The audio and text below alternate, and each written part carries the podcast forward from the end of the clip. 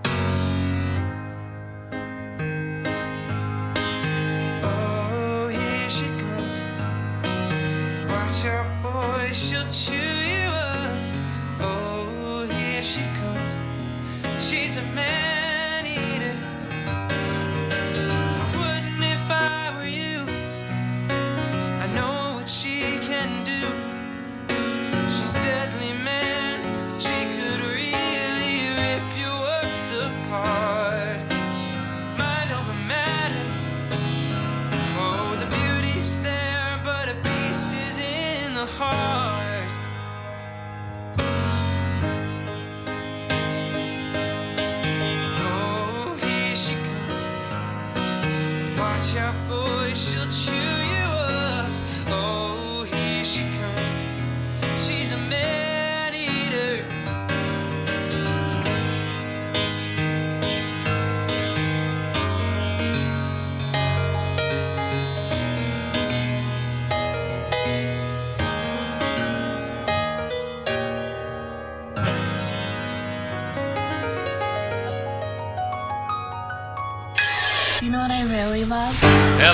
show filthy as hell. That is bona fide badass. Hit it, maestro. Listen up, ass ass, ass. You're getting some ass. Yeah, baby.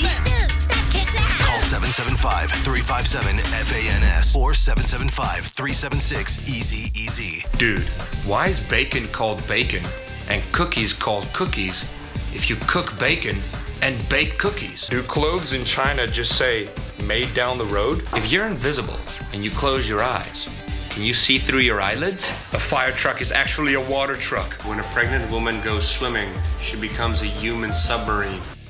Aha! Good Friday morning, ass family, and welcome to another fun filled edition of, that's right, you guessed it, the Arnie State Show. I hope that you are having a good Friday. I mean, it's Friday. How can it not be good? It's Friday. You have made it to the pinnacle of the week. That coworker that you can't stand, all you have is a few more hours with them. And then adios for two whole days. And then, granted, on Monday, you got to come back to work and hear about how fucking lame their weekend was, how they made potato salad for the 58th time. And they go through every boring detail of the potato salad. First, I was cutting the dill pickles. I was boiling the potatoes, and don't you know, I boiled them a little too long. Oh, there's nothing worse than mushy potato salad. You got to listen to that in the break room all week long. Oh, you know, uh, this weekend I'm gonna I'm gonna retry my hand at that potato salad. I, I think I learned my lesson. Fuck, shut up. And by the way, everybody who's ever worked in the office, y'all all know what I'm fucking talking about right now. Y'all all know that I'm right about that. One asshole in there, oh yeah? Oh, my weekend. Oh, shit. And it's the most mundane, useless shit that anybody will ever talk about. Well, you know, I was at the home this weekend watching the paint dry. Because there are fucking people that would do that. I mean, for the love of fucking Christmas and New Year's and, and St. Patrick's Day, shut up. I'm actually in a great mood this morning. Two stories have, have landed in my lap this morning that we're going to start the show off with. And they're so delicious, and I can be so judgmental, which is one of my favorite. And, and, and I have to say, one of my best traits, my judgmentalism. Oh, I'm a judgy fucker. But before we get to that, we got we, we got to say some good mornings. And first one here today. You fucking whore. There Yeah, he is. Go home, get my dinner ready. Christopher in the house. Early first one here. Says, you know, Ask Fam, I went to the red carpet premiere star studded gala for the Expendables 4 last night. I just realized who the real MVP of the show was Megan Fox. She spends every second of that movie with about 68 pounds of makeup on. Boy, that, that's got to be murder on your neck and back, and really frowned upon in the uh, in the mercenary field, probably. Uh, anyway, reviews up on social media page. I forgot to put my name on it, but you know who butters your movie toast. Remember to leave an eggplant emoji and a like. Yes, the the the review is. I, I didn't read it because I'm going to see it today. Because I love the Expendables movies. Expendables one and two, two of the most fucking awesome fucking action movies of all time. Part three, it's like The Godfather three. Okay.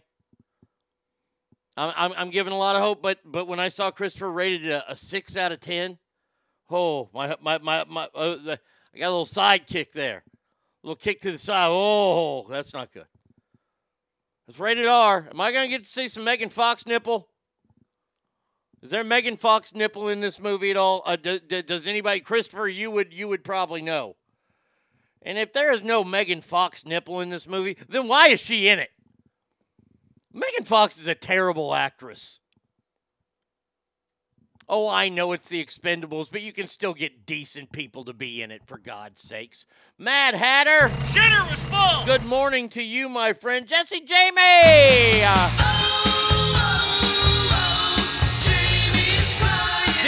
Better half of 4T5printing.com. Good morning to you. Looking forward to my, my bag of swag that's coming. Can't wait.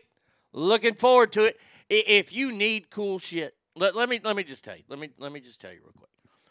If you need cool shit, like the shit I'm wearing right now, I'm wearing a fabulous Freebirds t-shirt that they did for me at 4T5printing.com.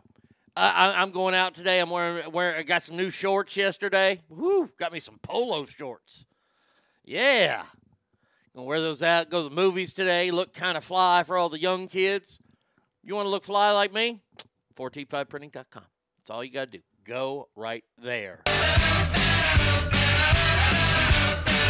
Hockey player says, Happy Friday, ass family. I didn't realize that the puck drops on Sunday. Stars play Sunday night. I got Rangers starting against the Mariners tonight. Go Rangers. I got Longhorns beating the shit out of Baylor tomorrow. And then I, I- know that we said we were, we're going to only save this for really important people. Well, it's an important person.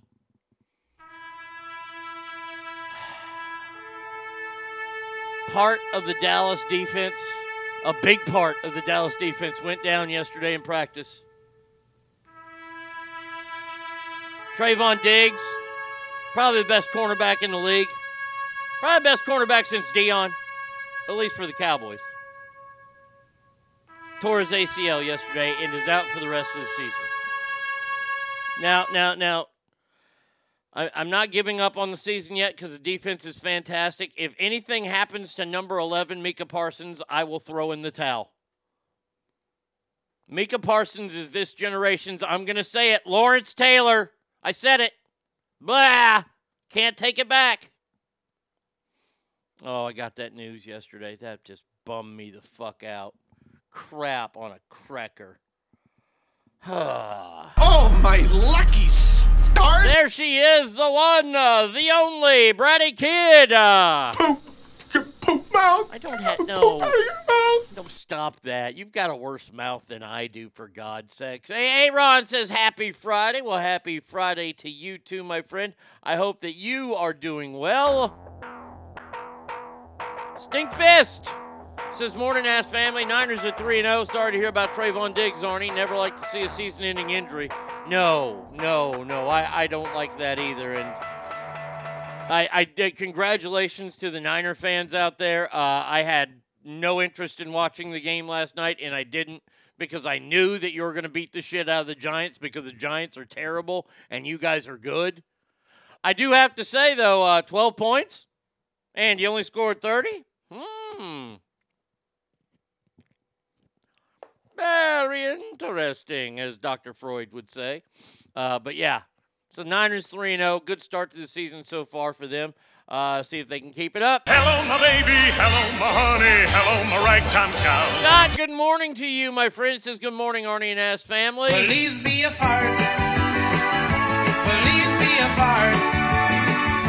Please be a fart. I should be fine if I don't push too hard. Good Darren says good morning, Ass family. Can't think of a better way to start us into the weekend. Like a pink nightmare. Ralphie says, Good morning, ass family. It's going to be a great day since I'm starting it off with you. Well, thank you so much. It's very nice of you to say. You're talking to the There he Rolex is. wearing, diamond ring wearing, kiss stealing, woo, wheeling dealing, limousine riding, jet flying, son of a gun, and I'm having a hard time holding these alligators down.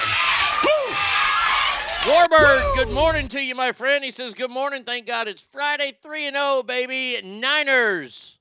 You know who else is going to be 3 and 0 this weekend? The Longhorns. Uh, yeah, I'm not going to do it. I'm, I, I, I- I could do it because I owe him so much because Warbird is a fantastic shit talker no matter how good a friend you are. But I'm not going to do it. I'm not going to remind him that Texas beat Alabama at Alabama this year. I'm not going to do it. That would not be right of me to do something like that because I, I love him like a brother. Safe like repair, safe like replace. Safety guy says, Morning, uh, ass family, and happy Friday. We'll right back to you. Oh, I love trash. Morning, ass family. This is Trash Panda. We're short Trash Pandas again, so it's going to be a great day. All right. The stars at night are big and bright. Oh, Chase this is Arnie, thank you for today's ass. Also, that old morning show really sucks dog balls. Hi, Trash Panda. And Warbird is here. It's an all star cast. You know, College Station, you've been quiet, kind of quiet about college football this year. Hmm. Kind of like all the Aggie fans out there. Very, very, as Dr. Freud would say, very interesting. Very interesting indeed. I'm Chucky. He's something, isn't he? Darn right, Keyless Chuck is something. He says, Good morning and happy Friday, ass family. Today will be a great day because I'm starting it here. You're goddamn right it will be. As you educate those young minds.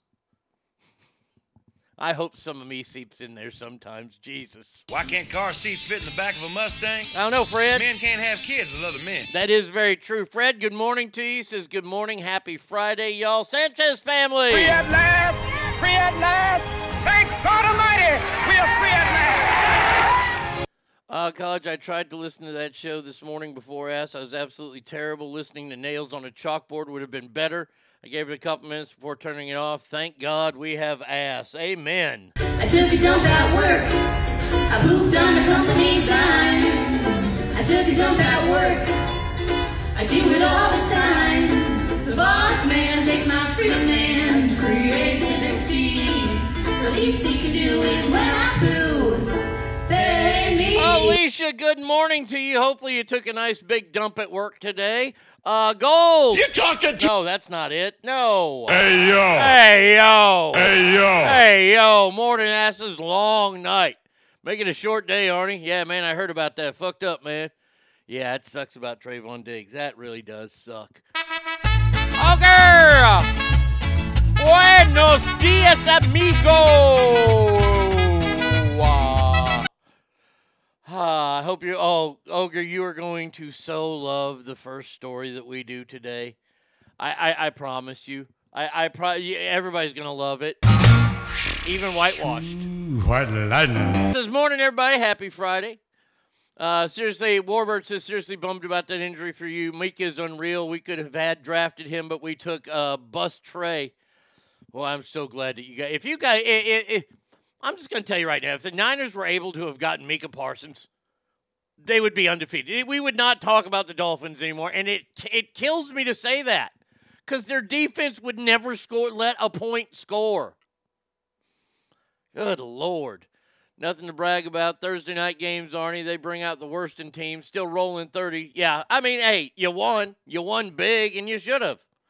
Um, did the Longhorns reach 3 0 because they beat Alabama? Hook 'em horns. I say woo every time I walk up. Song comes. for- Good, good, good, good.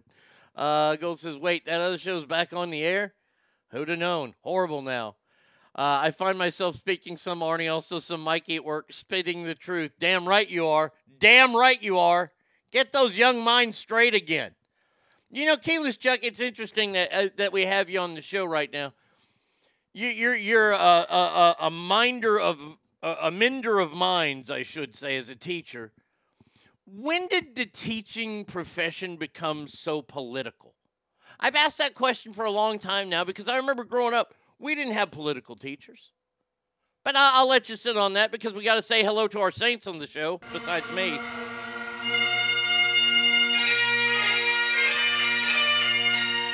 Timmy and Nicole, top of a morning to ya.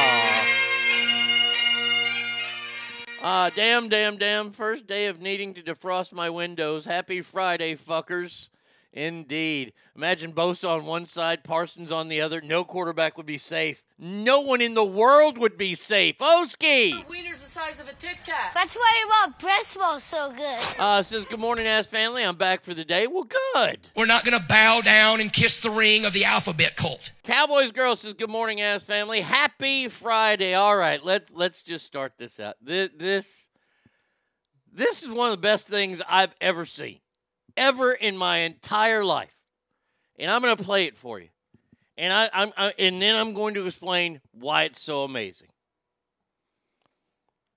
This is your season. Well, not this. with- This is not amazing. Aspen Dental. I don't know anything about Aspen Dental. Uh, let's see. Music mogul's daughter criticizes Gavin Newsom for California policies. Don't care. Don't care. Don't care. Let's go. All right. Here we go. Congratulations tonight, awardees, inclusive Sister Norma. This is Joe Biden speaking at a congressional caucus. Oh, crap. It went away. It went away. It wasn't supposed to go away. I, I watched the ad. Don't make me watch that ad again. God damn it. Smile With Aspen Dental's Aspen fucking event Dental, you celebrating cocks. You're not paying me any money. So we're just going to mute you, Aspen Dental. Hold on a second here. I, I'll get to it. Here we go. I, I will not touch anything. Oh, shit. Except the. inclusive Sister Norma. Sister, I don't know where you are, but uh, bless me, Father, but I have not sinned so far tonight. I want you to know, look, you're known as the Mother Teresa of Texas. And Sister, uh, I know Sister Norma lives the lessons she nuns taught me growing up. Lessons based on the Gospel of Matthew. Feed the hungry, care for the sick, welcome strangers. They echo what my dad taught me. And I mean this sincerely. My dad used to say, everyone, everyone is entitled to be treated with dignity and respect. The Congressional Black Caucus embodies all those values. Just think of the work we've done together on civil rights, labor rights, health care, education. Now, you're probably asking yourself, Arnie, what's so wrong with that? Well, did you hear the last part there where he, he addressed the Congressional Black Caucus?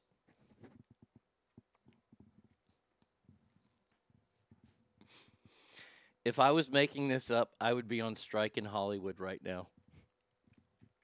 So he said he talked about the Congressional Black Caucus, who who they've done all sorts of work with civil rights together. He was speaking in front of the Congressional Hispanic Caucus.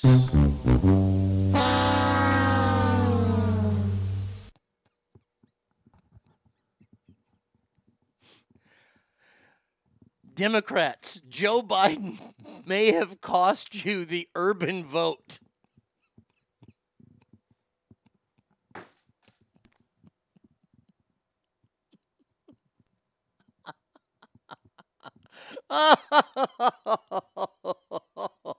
oh, oh, oh, man. Oh, he made the mishap at a Congressional Hispanic Caucus Institute's 46th annual gala as he celebrated the Gailey Award with Sister Norma Pimentel, director of the Catholic Charities of the Rio Grande Valley. Oh.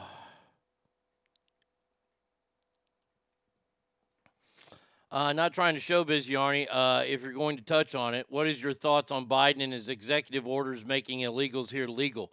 I have not seen that yet. I will look it up and I will give you my thoughts. My thoughts are that he can't do that. But see, I'm one of those people that that makes fun of those people that of what I just yelled at. He can't do that. He's doing it though.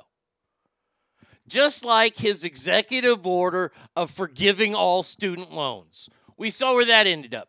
He's trying to bog up the courts to keep his fucking nefarious family out of it. I will look that up though here in just a second. Here, let me read some stuff. Black, Hispanic, what's the difference to Joe? They're all coloreds to him. El Corn Papo was an hombre malo. Man, they're all various shades of the same difference. By the way, Chuck answered me earlier. He said, as goes California, so goes the rest of the world. California is definitely the source where the pushing of politics has been allowed in the classroom for way too long. Well, thank you, sir. I appreciate you answering the question, even though you kind of didn't answer the question. Like, when did it start? And why did it start? But that's okay. Hey, hey, hey, I ask a lot. Uh, maybe he was telling the Hispanics to get their shit together like the blacks. Someone needs to keep cameras on his handlers when he speaks. Well, it, it, this was like the second time in a couple days that he fucked up because he he did this like two days ago. Oh, do I not have the audio of this? That would be that's terrible. Oh, Uh, let, us see what they have to say here. Businesses work best when they put people oh, first. Christ, who gives the shit? Your dedicated Cintas service Uh, rep. Nobody cares about Cintas either. Uh, let's see. After preatly touting his economic record, POTUS reflected on his decision to seek presidency. Uh, so, did you get taught politics in the classroom? You get taught the teacher's politics. Yep. Stupid Dick says I'm a. Oh wait, hold on. Here we go. Here, here's idiot. No, I don't look that old. I know.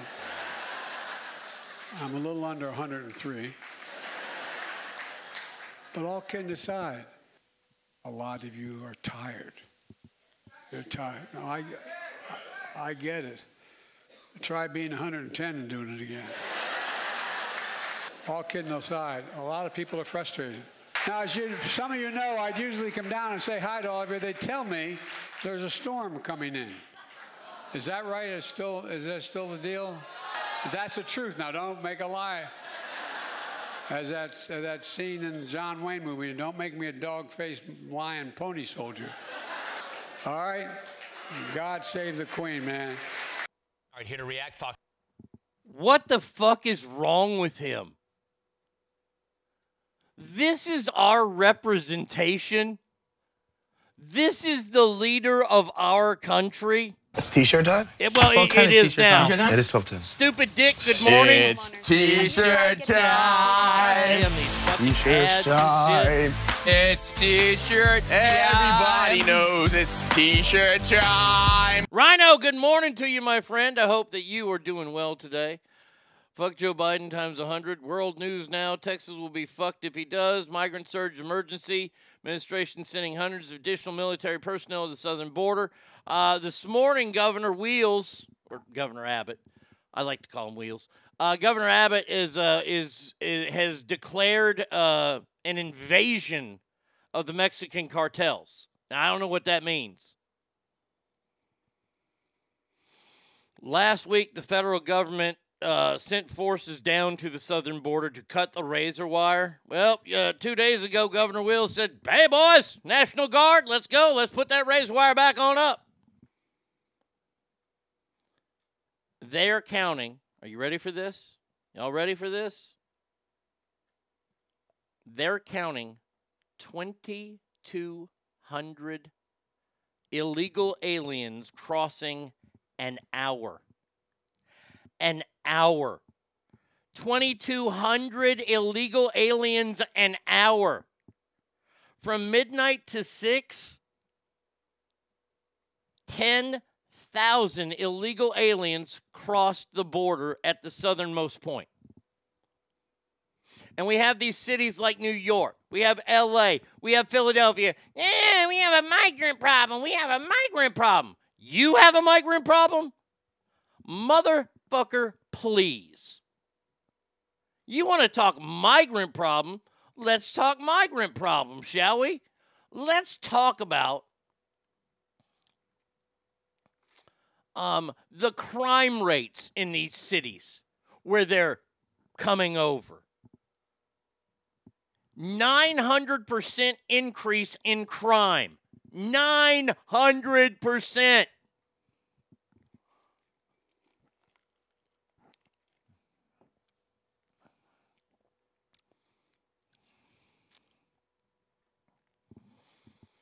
I don't know what it means when the governor of Texas declares an invasion. I, I don't know if that means that we can finally use the lethal force we need to to send them away.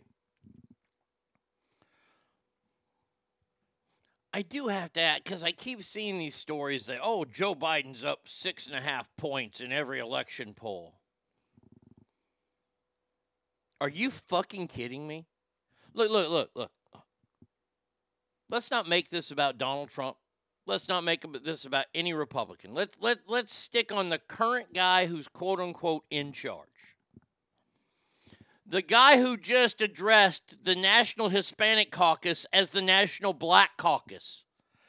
And once again, we'll play the game, shall we? Could you imagine if Donald Trump had done that? Oh, we're going to play that game too again when we talk about Captain Crybaby now, John Fetterman. Oh, I'm just going to tell you right now the gloves are motherfucking off now. That big giant fucking retard has crossed the fucking line. And I will play what he did to show you. Could you be uh, such an ignorant fucking thinking Biden was doing a better opinion versus. I- just want to know how people think that Joe Biden is doing a, a, a competent job right now. It doesn't matter your hatred for Trump, your your, your whatever. I, I I don't care. I, I don't care who is running against him. How can anybody say that the last four years have been productive and good for America?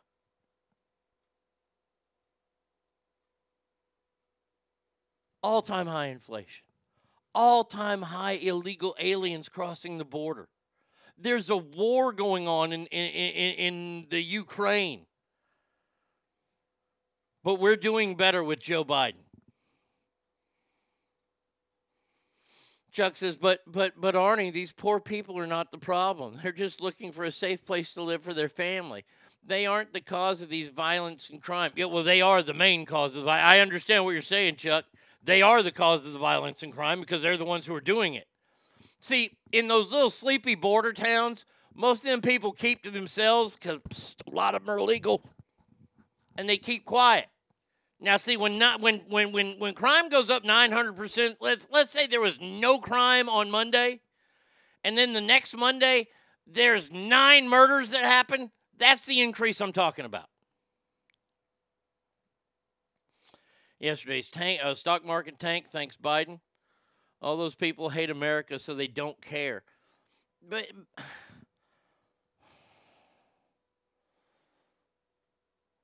the guy is clearly clearly incompetent. He's clearly incoherent. His family is clearly guilty of treason, racketeering,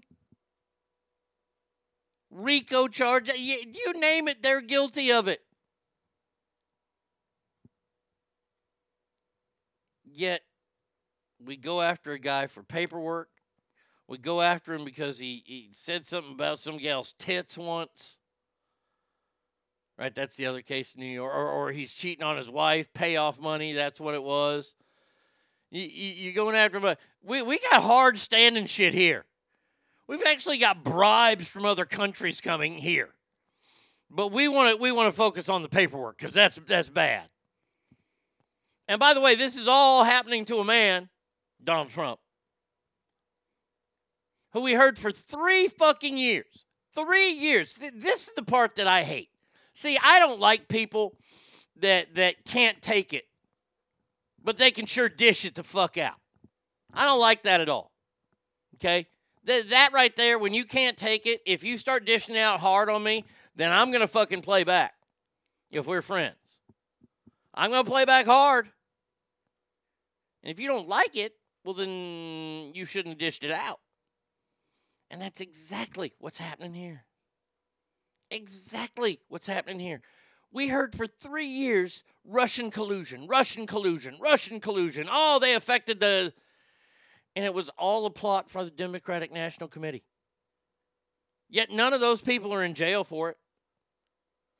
But if we say the 2020 election was was was not on the up and up, we're we're considered dangerous. We're considered uh, crazy. They sent the, the Homeland Security to people's homes when they questioned the election publicly. Well, that sounds like America, doesn't it? What fucking world do we live in right now where we're allowing this? We're allowing. Let, let's take it a little even step further. We're allowing people to shoot up illegal narcotics on the streets in downtown areas in front of children. And I don't give a fuck about children. I just throw that line in there for all the pussies out there that want to hear something about the children. Because children got to grow up. So I, am okay with it. I, I'm not okay with it, but uh, I, fuck them. We're okay with this now? We're okay with people defecating in the streets? We're okay with that. I don't live in some fucking hut valley on the Nile where I got to fucking wrestle an alligator and maybe possibly DDT a kangaroo. I don't know how a kangaroo got there on the Nile. Do you think I'm asking that question if I'm on the Nile and I've just killed a crocodile and a kangaroo comes out? Do you, uh, do you think I'm going to look at this kangaroo and go, Where'd you come from? You're not native here. He's going to say, Crikey's, mate, I don't know. And then kangaroo kick me to death. I'm not going to ask that question, though.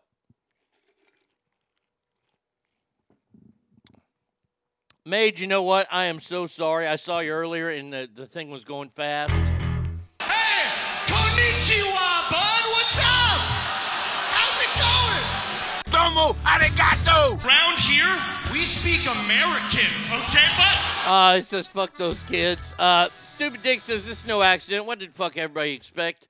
Uh, when it happened when the Dems uh, cheat and install dementia patient. The only thing keeping America from complete complex is our fucking guns and Donald Trump. Uh, they open the borders, send billions to Ukraine just to lose teachers pushing transgender on four year olds, no bail, and on and on and on and on. No, it- you're absolutely right. It, it, it, it's it's making me sick. Chuck says, okay, uh, just saw something come up on my news feed that New Jersey Senator Bob Melendez, 69 giggity, uh, Democrat and his wife are indicted on charges of bribery. This is the second time they've been charged with unrelated criminal actions, and he's facing re-election next year. Guess you can be indicted and still be in office as long as you're blue. Isn't that amazing? Isn't it amazing what we're allowing to happen?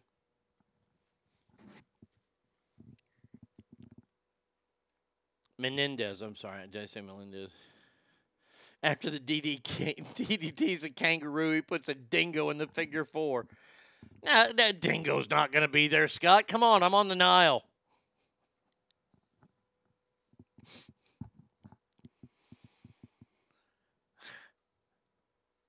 I mean, oh, hell yeah. Stupid Dick's headed to the post office. Swag bag. Can't wait. 4t5printing.com. Oh, got good stuff coming. Fuck you, autocorrect. Uh, I, I'm not going to say that we need to stand up and rise up and, and go to the streets right now because I don't want to be charged with any kind of crime of inciting a riot because they can still get me on that. The hat looks bad as fuck, kick ass. Um,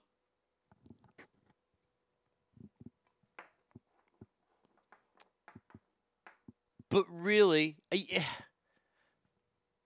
Here's okay.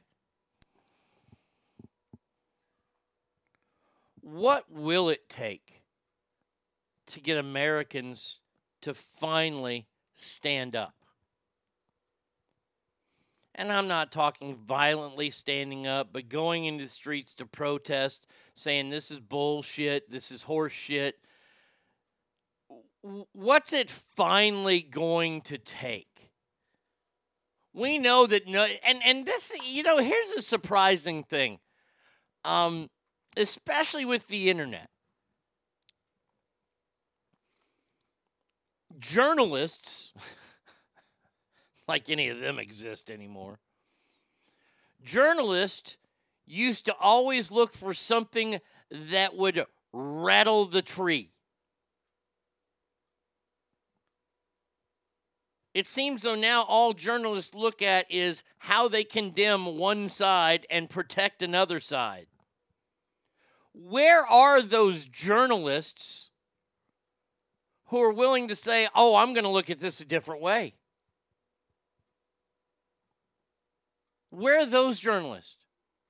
What? Ah, God damn it! What? What? What's the book? It, it's a it's a George Orwell book, I believe, called Animal Farm, and they fuck ogre. I'm gonna need your help. Animal Farm is they, they expose like uh uh it, and it was like two writers that expose, or am I thinking of a Happy Days episode where they expose tainted meat and tainted stuff like that, and it became a huge story. But nobody, everybody knew about it, but nobody said anything about it.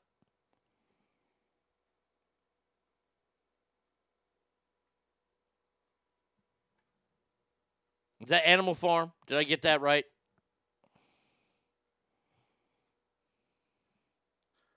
James O'Keefe is awesome. Um, I see a lot of podcasts um, on TikTok, and that that's mainly who I follow are podcasters uh, and and things like that to see what they're doing. Is a parable about communism, so it's the same thing. Soylent Green, Soylent Green, that's the one I'm thinking of. Uh, they've been canceled or labeled conspiracy theorists. Well, see, and that's the whole thing. See, I don't know if any of y'all have ever watched uh, It's Always Sunny in Philadelphia.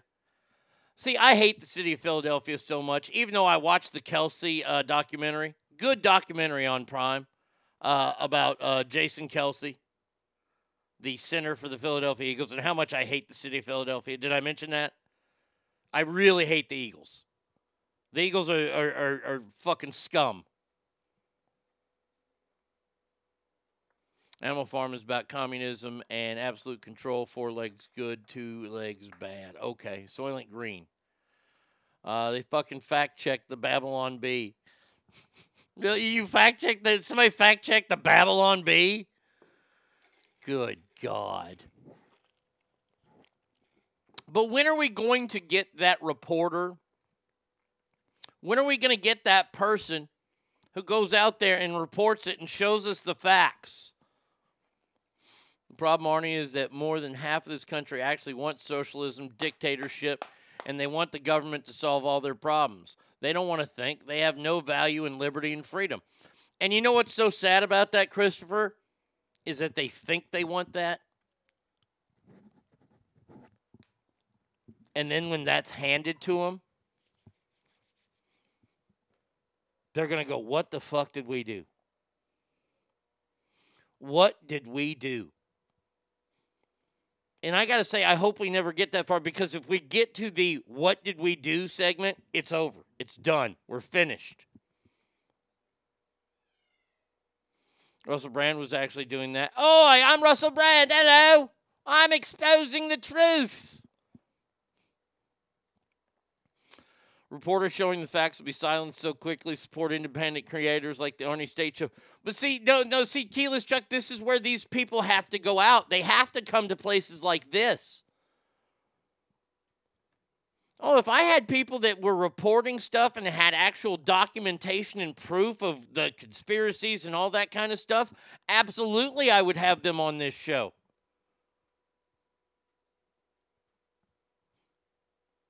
Getting back to It's Always Sunny in Philadelphia before I went on my hatred rant, there's an interesting thing uh, that happens uh, between the guys, and they're arguing science. And it's and, and and I'm not here to say science is bogus. I'm not here to say science is bullshit. But it's an amazing thing to watch because all these scientists at one time in their life, they were the smartest people on the planet. Then they were proven wrong.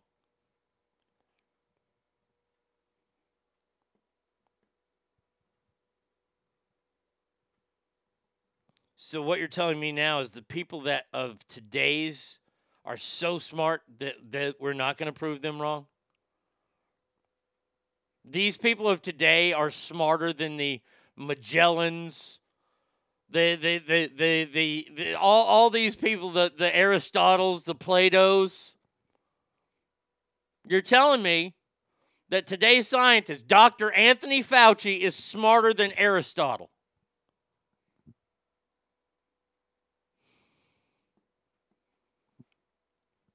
And those guys were wrong. I'm just saying, this way you got to keep an open mind.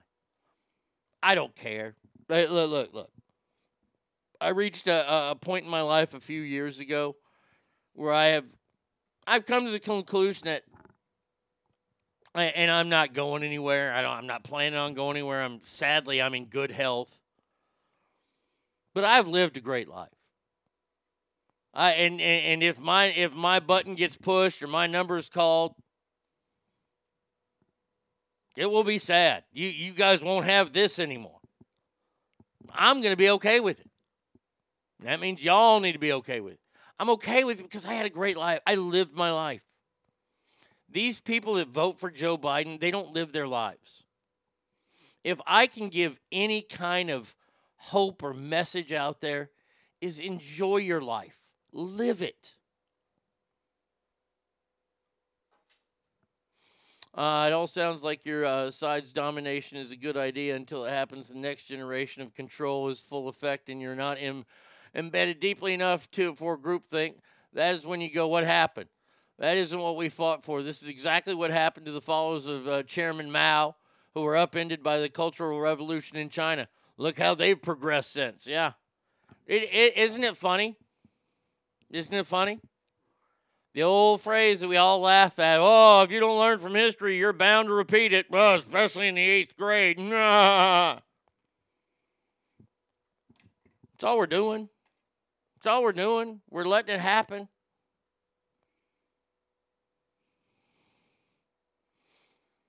You need to train Roscoe to the in, Roscoe the intern to take over the kingdom. Oof. Believe me, believe me, there there there will be there will be drops of Arnie all over his brain. Face it, guys, we're out. No, we're not. Eh, Christopher, Christopher, Christopher. I know that you love this self self battering and this. Uh, we are not outnumbered. Here's the problem. We're outnumbered just because of the voices. The number of Americans that want to keep their freedom and keep keep living their lives way outnumbers everything else. But see, here's the problem. Those people are like you, Christopher. They're like V Coop. They're like Ogre. They're like they're like Jesse and, and, and Rhino at 4T5 Printing. They don't have a lot of time to participate in all these rallies and things because they're working. They're keeping America going. You don't have time, Christopher, to go out with a picket sign and picket your local moronic pol- politician. Do you know why?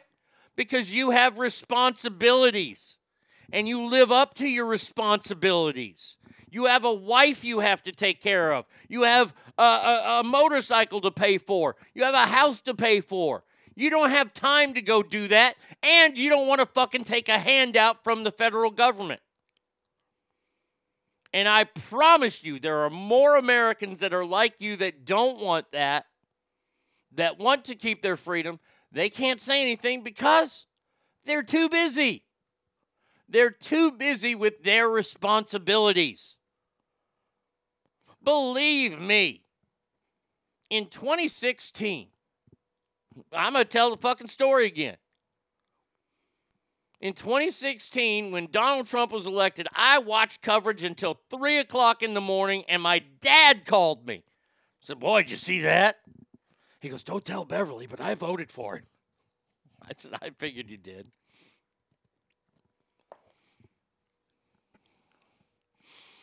And then they'll lock you up. No, no, see, here's the thing, stupid dick. They won't because there'll be too many. There'll be too many.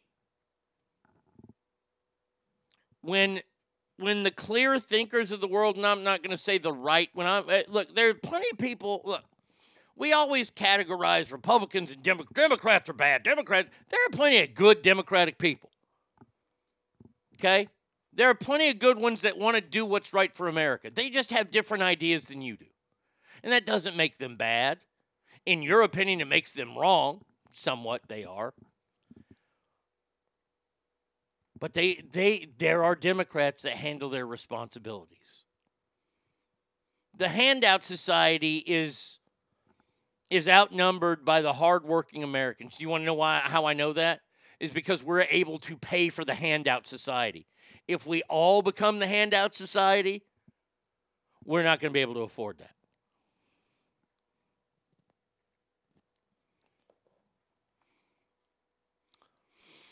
Don't back them into a corner, though. Justice will be swift. I did too. I only went to bed uh, when they said the, that it was paused. Well, no, I'm talking about 2016. 2016, when Donald Trump won, I went to work the next day, and there was a girl at work who called in sick because she was so upset that Donald Trump won. I said on the air she should be fired, and I was reprimanded for it.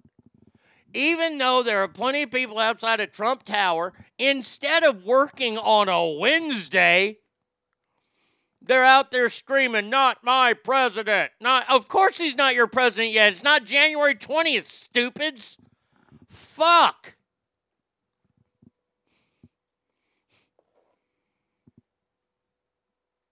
But I remember seeing all those people in the street. And, and, my first thought was, how did they get the day off of work? Why aren't you at work?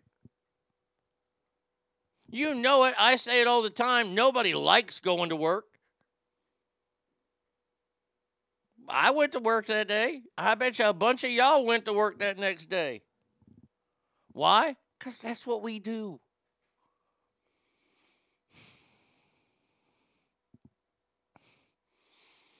Fuck Dems and Republicans. I'm an American Trumplican, 100%. Jasmine says, Happy Friday, ass family. Oh, Chazman. Hey, it's Enrico Palazzo. Says, Happy Friday, ass family. Uh, got to sleep in start late. Job is local today, so I'll catch up later. Have a fantastic weekend, everyone. Ogre says, Want to know what I did after Obama won twice? Went to work.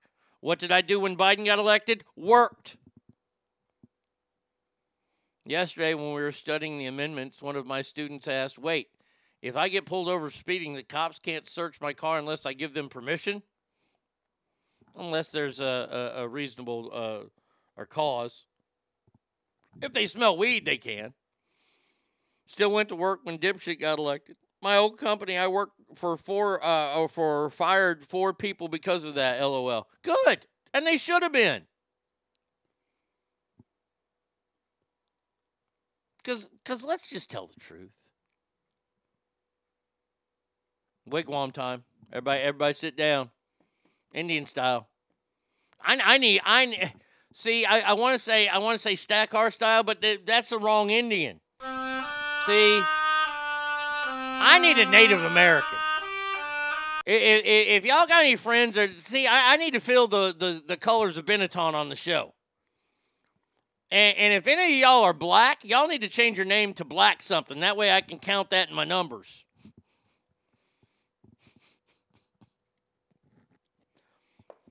Wigwam time again. Uh, feather, not dot. I don't even know what I was talking about because I went on that tangent of that.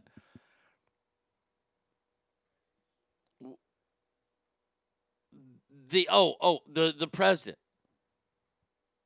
The president is really kind of a figurehead. You know, the, the, the president doesn't wield a whole lot of power. They can cancel power, and that gives them power. They are the ultimate buck stops here. But by themselves, oh, and, and, and I said I was going to look this up. Hold on, I, I and, and I promise you that I am going to look this up, and and I'm going to go off on John Fetterman too. Look, this could be this could be a continuous flow of fucking of talking today because I do love to hear myself talk before anybody tries to use that against me. Um, Biden, uh, executive order? Let's see, uh, news. Uh, central banking agency, uh, digital assets, shutting Congress from its crypto policy. Uh, if anybody finds that story, please send it to me about the executive order to make illegal aliens uh, citizens right away.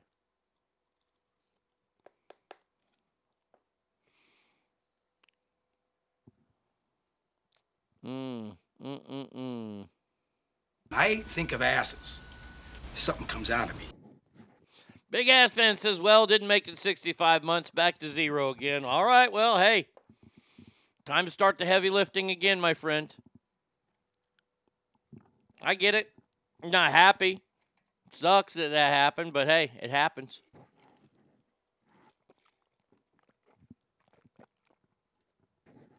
But the president has to work with Congress, and Congress has to work with the president, and then both those branches have to work with the Supreme Court. That's how our government works. It's a series of checks and balances. The problem is is that these assholes have gotten so much money and so much power that they don't have to work with the other side ever.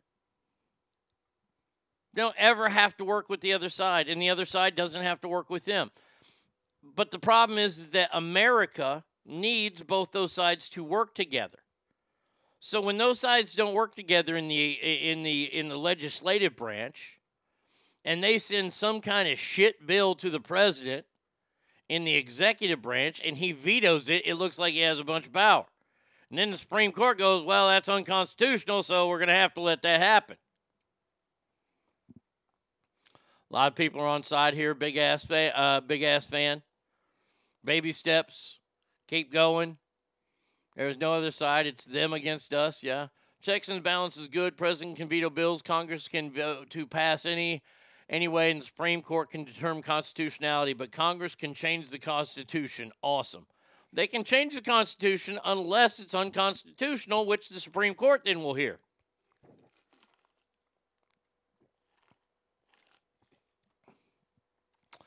But Arnie, you were born in America, so you are Native American. Feather not dot, you fuzzy foreigner like me. I got to get back to my math and driving my car backwards holding my three inch dick. Hey, I, my family came here in uh, in the 1890s from Ireland. By the way, I ain't got no white guilt. None whatsoever. We, we didn't have no slaves. The Irish were treated like shit. So, fuck all that white guilt shit. You want to start paying reparations, you better talk to some Irish folks that had to change their names to get jobs. all right. Now, I, I know I probably shouldn't do this, but um, well, when I've been pushed, well, I've been pushed. Uh, conventions of states can also change the Constitution. Goddamn right, I'm a McCann. My mom was a Gaffey. Many people do not know, but two thirds of the states can add repeal constitutional amendments. Yeah, but you aren't going to get two thirds of the states that agree with one another. That's the big issue right there. And it's just like changing any constitutional amendment. You need two thirds vote. All right. John Fetterman addressing his um oh he's addressing his problems. He was in front of Congress yesterday. And wait till you hear what this motherfucking pussy did. Oh, I look here. I I you thought I made fun of him before. I'm going to make it uncomfortable. That's what I plan on doing. I plan on making it very uncomfortable. To where you guys are like, man, you you really fucking man, Arnie, draw the line. No, no, because you can't do this. See, I'm, I'm I'm a big proponent of this bullshit. You can't do it. Here you go. Been a very personal issue with me, and I'm going. Oh shit! Sound. Fucking sound. This is my iPhone, and this is a transcription service that allows me to fully participate in this meeting and conversations with my children and interacting with my my staff. Yeah, I had a stroke about 18 months ago. So what you're telling me is that it's okay that we have a functioning retard on the United States Senate. Oh, okay. You know, and I have lost my ability to fully process language. Well, then why are you serving in the United States government? And I like to think I was an empathetic person, truly. Like that time you chased a black man down the street with a shotgun? But until that happened, um, it I've raised to a whole different kind of level as, as well. Here we go. And it's profound to know though that I never really considered that without this kind of technology, I couldn't watch television. And I can't imagine if I didn't have this kind of a bridge to allow me to con- to communicate with with other people. If by the way, you don't communicate with other people. The only person that you can communicate with is Joe Biden. It's like when two babies are talking to one another. Effectively. And, you know, because I live in a political environment, I was ridiculed and made fun of because I wasn't able to process things sometimes or say things. things. So I'm so sorry that I'm sure many of you had to go through this kind of thing. There's no crying in politics. There is no. Oh, listen. Wasn't able to process things sometimes or say things. things. So I'm so sorry that I'm sure many of you had to go through this kind of thing. You're running for public office. Of course, people are going to be fucking scrutinizing you. You big dumb fucking retard. You know, I was lucky that I was, I was uh, lucky to go through my life, the vast majority of that with that this kind of disability that I have. But, um, but again, I can't imagine and how the, the challenges, and I and I admire you know everyone that has to kind of live with these kind of struggles and and and prevail over them. And the the questions that I have is uh, is really more of a uh, an open-ended kind of question to everyone on the on the the panel. You know, you know how uh, can we become more empathetic, more responsive, and more effective senators to provide the kind of support and services that you anyone in these communities deserve uh, to Get competent people to fucking be in the Senate. That's how. be a, a, sen- a citizen here in uh, our nation. Mr. Westbrook.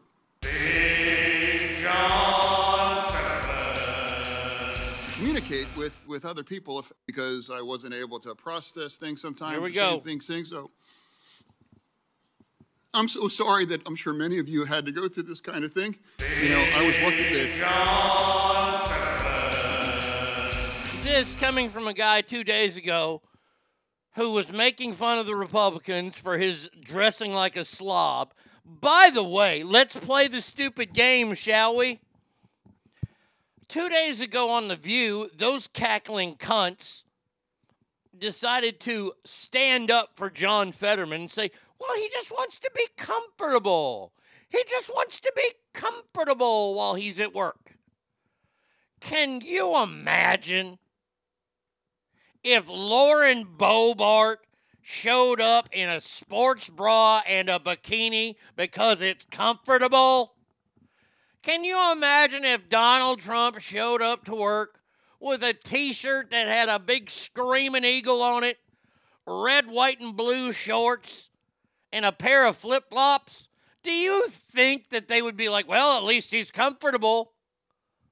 The answer is hell to the fucking no. And by the way, if Donald Trump would have suffered a fucking stroke before they elected him, and and he needed an iPhone to communicate with people, do you think the left would have fucking laid down and said, "Well, he had a stroke"? The answer is fuck you.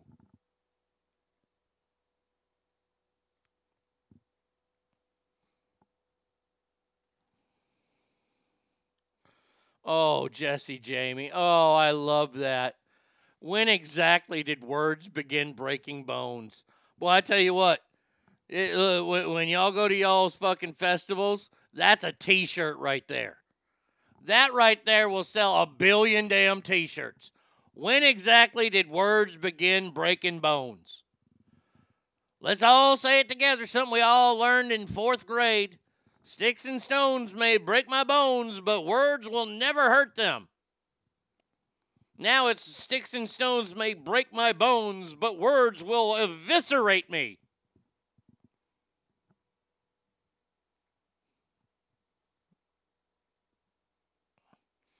Surprised Dr. Oz hasn't brushed his teeth with 38 knowing he lost to this. No shit. Oh, Ken Dog says, what a fucking embarrassment. Col- complete moronic fool. Zero sympathy. Bill Gluckman is down with the bitch and the hose, and Big John Fetterman's down with the disabled and the brain dead. Ralphie says, I don't cry in front of people or at work, and I'm a flippin' girl. Oz would have been just as bad, only able to speak in complete sentences. An unwritten rule to be in business attire in the House floor. Uh, no, it wasn't. Act- it was actually a written rule. Kale, Chuck Schumer had to to ask them to um to relax the written rule of wearing a business attire while while attending to business on the House floor. Lauren Boebert in a sports bra, I can only imagine. Fuck, C-SPAN's numbers would be huge, huge. And maybe, maybe if we're lucky, she she maybe she's feeling frisky and they start showing fucking uh, uh Beetlejuice. They start showing Beetlejuice and she's moving around in that. We might see. Vagina. Vagina. I'm just saying. Because we want her to be comfortable, don't we?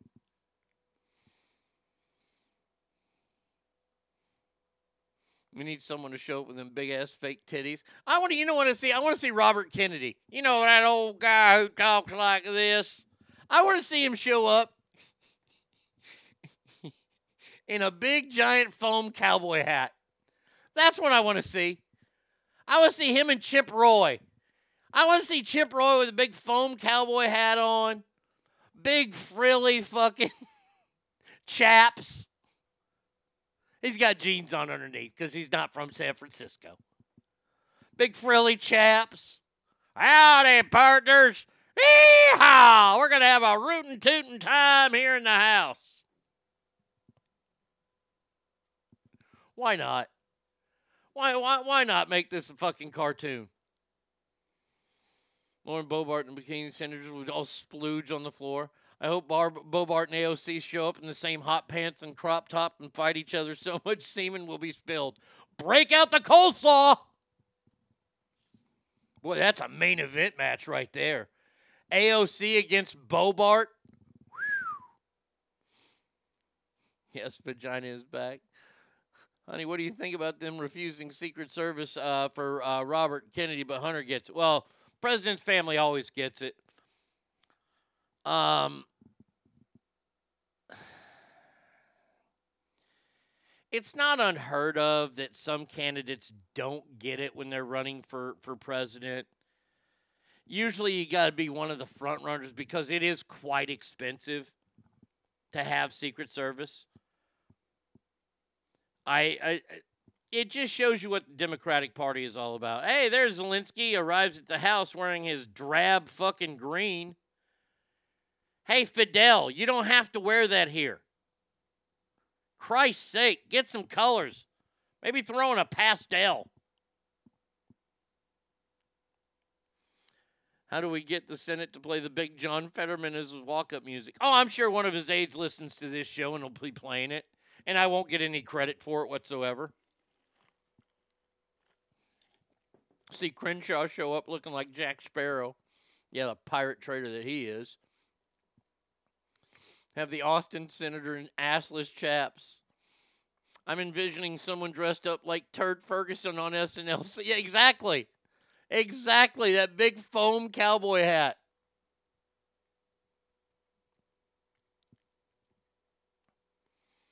By the way, I'm, I'm looking at a video from the Senate floor.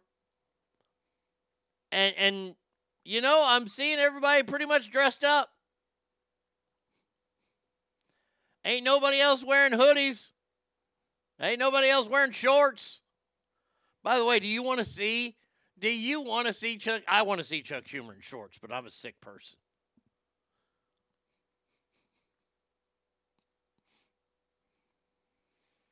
Oh man, I, I you know, and the thing that pisses me off the most is that he's out there crying about this. I mean, I mean, really crying about this.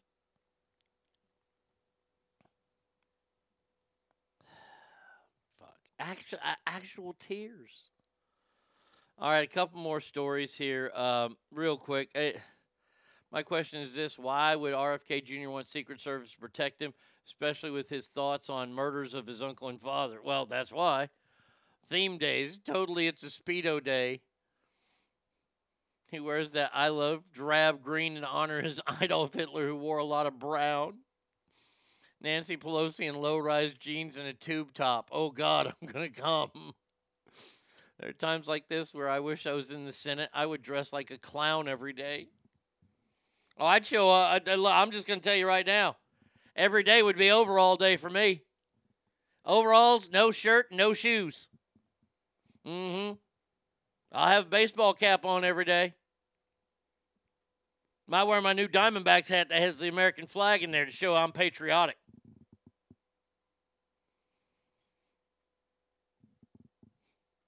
Oh, I'll be dipping in there, have big old wad of tobacco in my mouth. Two two liter of Dr. Pepper. Mm-hmm. Oh, I'm gonna take advantage of it for shizzle. To show you, uh, I know we talked about the migrant problem earlier, and I,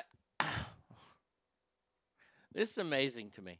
This is truly amazing to me. The city of Chicago has turned into the stupidest city on the face of the earth. And that's saying something. I mean, we, we, we've got Baghdad to compete with. We've got, you know, Mogadishu. We got Stockton, California to put up with. San Francisco. Senator Saint, Dr. States Statesman filibuster just to show off his t shirt collection. You're damn right I would. On my nameplate, I'd have 4t5printing.com.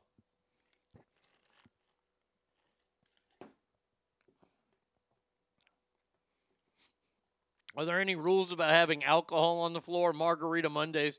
You don't think Nancy Pelosi is drinking scotch? Cow. Me thinks this might be a good thing. More relaxed people get, they'll eventually start telling people to fuck off and not do the political poli- uh, polite dance with each other. It might be an entertaining thing eventually. I don't know. Um, Chicago officials have signed a $30 million contract with a private security firm to relocate migrants seeking asylum from police stations and the city's two airports to winterized camps with massive tents before cold weather arrives.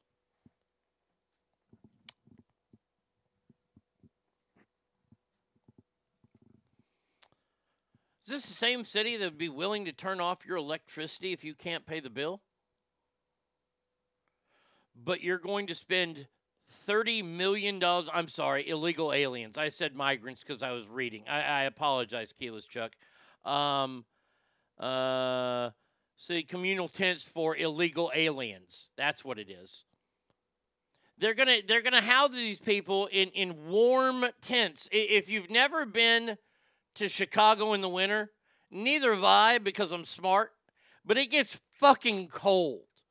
Like the wind that blows off the Michigan, Lake Michigan. It, it fucking hey, it's cold. It, it, it's like See, everybody says Texas is a different kind of heat because we're hot and we're humid. Some places are hot and really, really humid. Texas is hot, really, really hot, and really, really humid.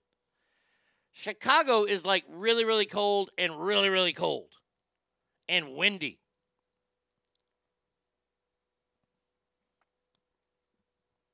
Chiraq, we support illegals over homeless and taxpayers. Well, it's being, it's true thirty million dollars to to to put these people up? Why is it your responsibility to put them up?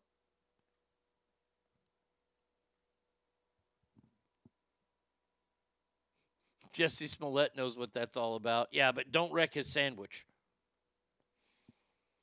Um, I don't know because I've never had children before, so maybe y'all can help me out. Uh, when a baby is born, is there is there somebody from the government that shows up right away and gives you a check and gives you make sure you have warm housing and, and, and all that kind of stuff? Does that, that that doesn't happen for somebody who's actually born in this country to people that were also born in this country? So why is the government doing this? Why why are these people the government's responsibility? You betcha. Climb towers for 20 years here. Uh, can't shave my mustache due to frostbite. Yep. Can anybody can can I, I and I mean I, I guess I'm looking for the most liberal ass family member here to explain this to me.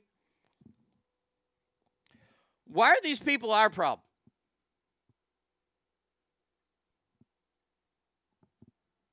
I mean, if we were to put in all the reg- regulations that are put in, these people aren't going to be able to get jobs here. We're going to end up, what, throwing them in jail? Okay.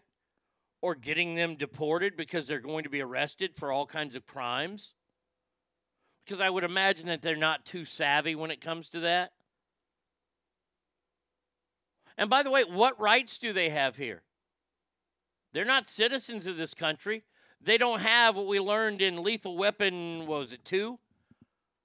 They do not have diplomatic immunity. You're, you're a border crosser that, that barely escaped the razor wire. You ain't got no diplomatic immunity. You ain't got no rights here. Fuck am I bowing down for? Can, can anybody tell me yet? Because they're Democrat voters. Well, here's the deal if the policies are put in place, those people can't vote. I'll play devil's advocate. We're better and we're richer. It's our responsibility for exploiting the world and getting prosperity out of it. White supremacy. they have human rights. What are human rights and where are they written? And I know you're kidding, Alicia. But but that's what they would scream. They have human rights. What are human rights?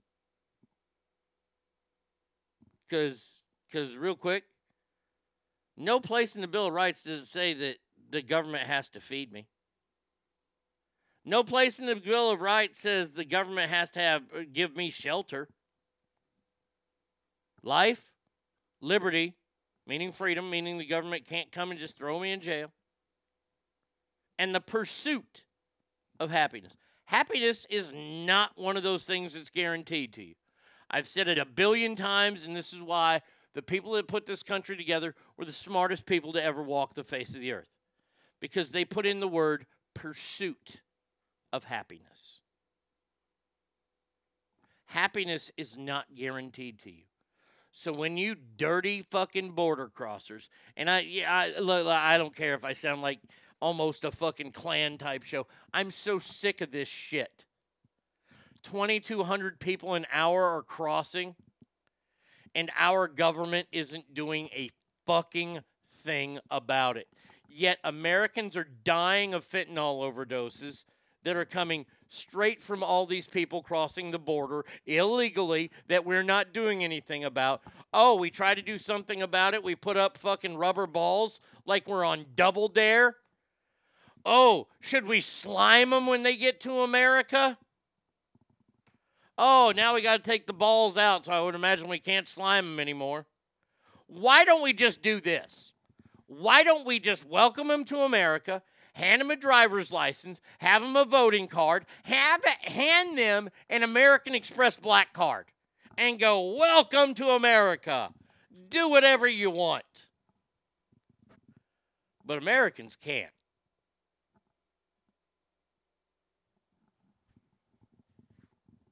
How many stories have we done?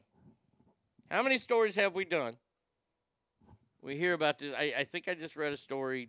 Uh, uh, there, there was a story here in Texas, in Dallas, uh, a few days ago. Uh, this old boy is out outside at like a gas station or something, some old shitty rundown gas station. wasn't cool like a Buc-ee's or nothing. And uh, dude gets out of his car and he's got a gun and it shows him pointing at this other dude and he walks through the other side of the truck and that's when they they pause the thing because that's when he starts shooting and they don't show shootings on live tv which sucks or on any tv which sucks. But the next screen you see is dallas police that are fucking rolling up on it. They're like watching this happen right? They flip on the sirens which i wouldn't have done. I would just sped up and fucking ran into the guy. This is why i wouldn't be a good cop.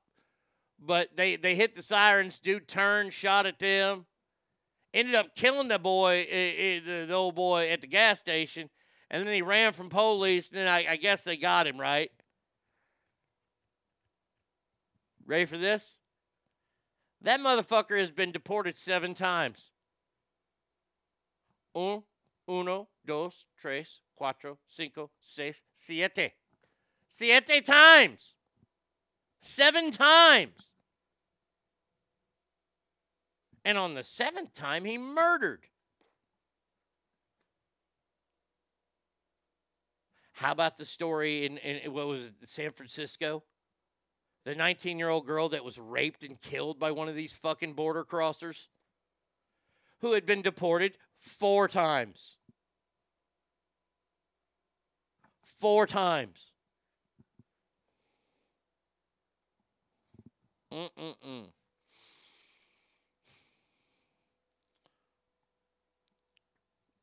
Twenty thousand an hour, uh, twenty two hundred an hour. Um, we take care of illegals better than we take care of our own. Yeah, one of our good friends is an illegal, great fucking guy, but I always tell him you shouldn't be here. By the way, he's a Trump supporter. His wife's a fucking liberal. Every time she sees me talking to him, she listens intently. And, and let, let me say this about a lot of these people that cross the border. And I'm going to talk about the ones from Mexico. I ain't going to talk about the ones that are fucking Syrian that want to fucking blow up all of our buildings. Yes, because I believe all Syrians want to blow up all our buildings. If anybody wants to pigeonhole me. Um, a lot of those people are, are, are, are salt of the earth people. They want a better, they want to, can you blame them for wanting to leave Mexico? The bloodshed alone in Mexico, can you blame those people for wanting to leave? But the problem is you got to do it the right way. And I know they become hardworking people and they, they, they, they sell themselves short because they work for fucking dimes on the dollar because they know that's the only way that they're going to ever be able to get paid. And they do hard ass fucking labor that they say Americans won't do, but I, I scoff at that because if we were to take care of the safety blankets like welfare and like unemployment, Americans would. Uh, some Americans would resort to crime and then we'd throw them in prison, but the others would resort to working hard. And once again, this is where the government comes in and the government that needs to do their job. They need to fucking go and make sure they find these companies that hire nothing but illegals. They need to make sure that these companies are paying a, a decent salary to Americans and not trying to fucking kill them, you know, i i out in the fields like they're doing to the illegals because the government looks the other way on that. Oh, Americans would never do that. Yes, they would. If they didn't have a way to pay for their insert whatever here rent, family, food, alcohol, drugs, television. If they didn't have a way to pay for it, they're going to find a way to pay for it.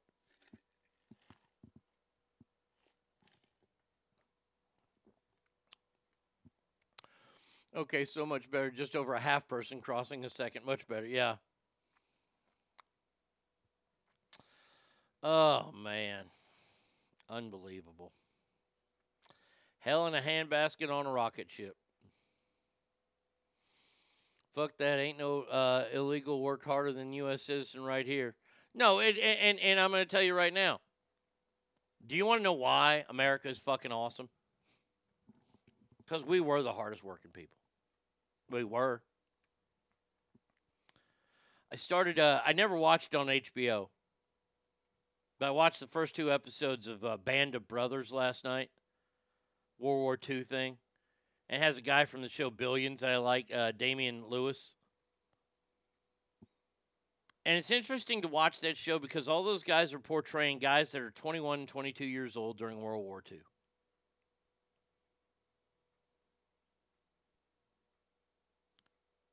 And I have to keep telling myself that every time I watch that show because some of them look a little older than 22 or 23. But they're portraying a role. 25, maybe the oldest. Do you think anybody in that age group from today's society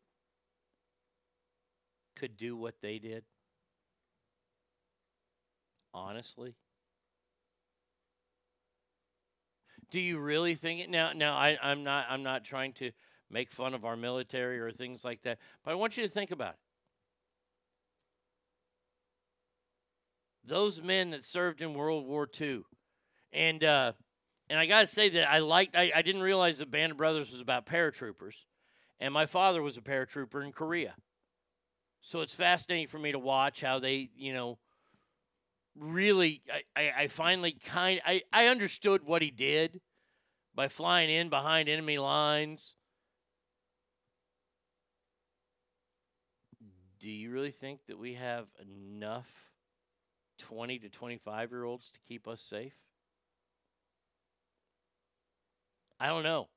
And the ones that are in there, hey, God bless them, but we're going to need more. Why do Mexicans want to move to the U.S. when most U.S. citizens want to retire in Mexico? Can you explain that to me? Like I am 12, please. Um, I can, Ken Dog. Let me, let me explain this. People who want to retire in Mexico, I think, are dumb. Personally, that that that it, I shouldn't say dumb because we do have an ass family member that lives in Mexico and is thriving there. But he and and I'm talking about Adam J. Adam J. knew what he was giving up. And that's the problem, Ken Dog, is you get a lot of these people that don't realize that when they want to retire to Mexico, how much they're giving up.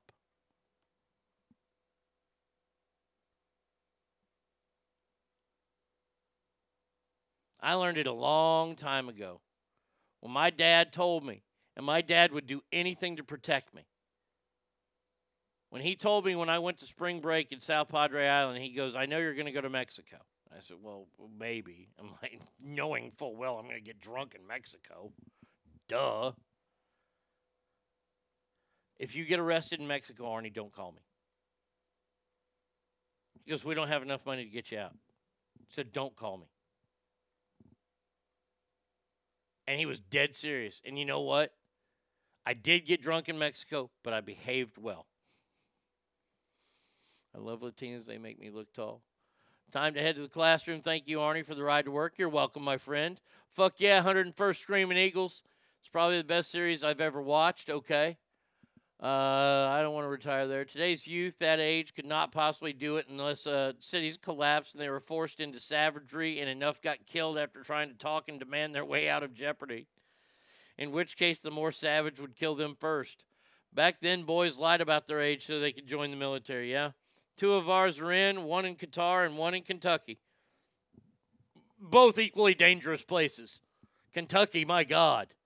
The Harlan area, you want to stay out of that area. I, I believe Boyd Crowder is headed back there. Triple number five. Damn, damn, damn! Uh, do you have to give up your American citizenship to retire in Mexico? I don't know. I do not know. Hell, in World War II, when you were 20, you were a hardened veteran and corporal or sergeant already. Exactly.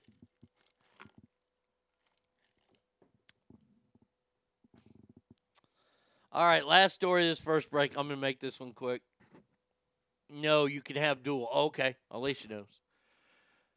Brigham Young University bans same sex relationship just three years after Utah Mormon institution dropped the policy.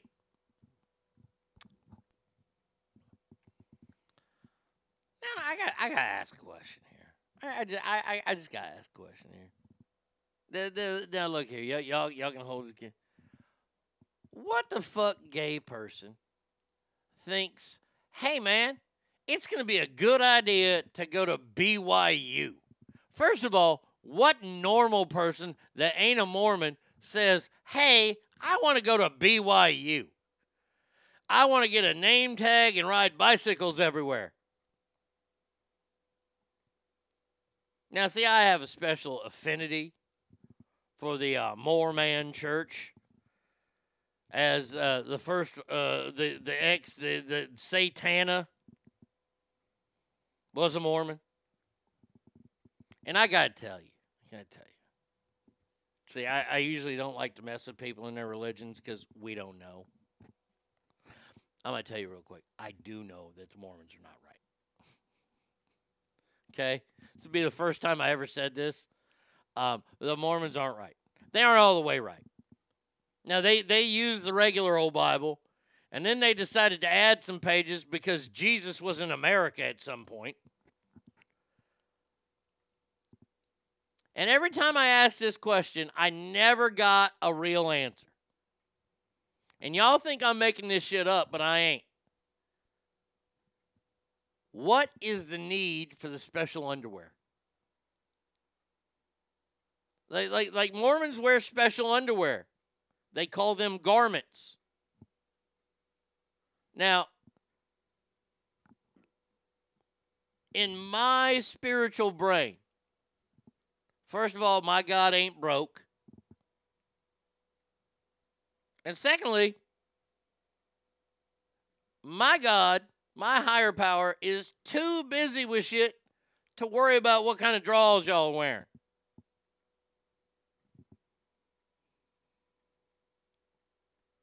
Biden wanted to go to BYU until he found out it wasn't Brigham Young University.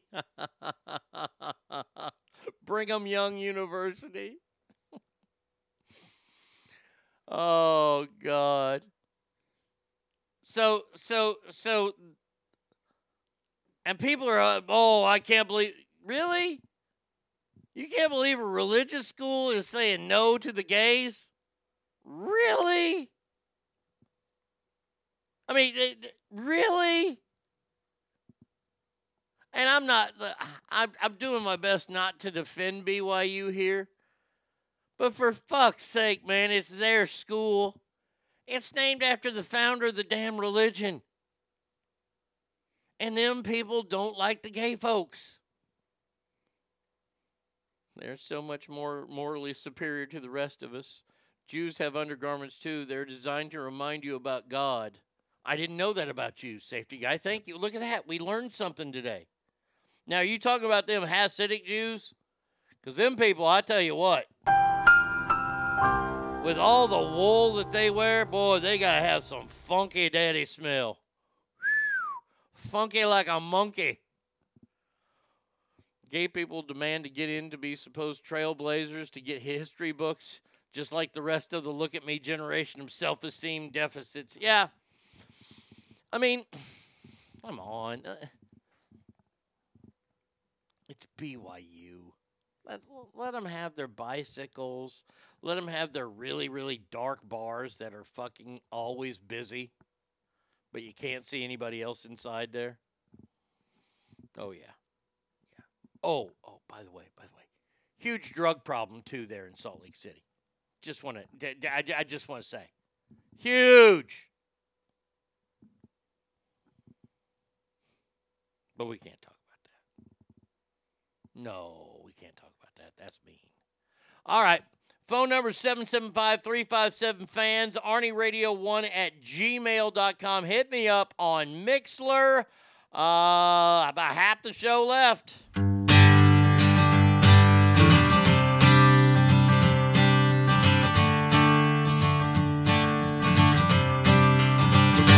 I'm not sorry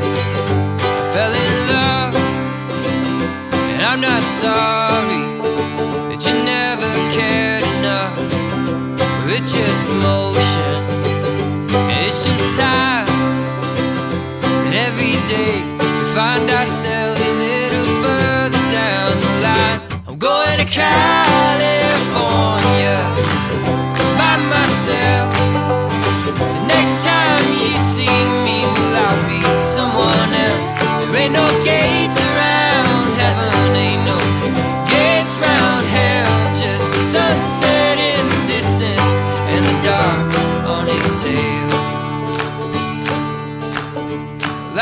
right and I did wrong. and You did too. That's not why I'm gone. Well, it's just motion, and it's just time. Every day,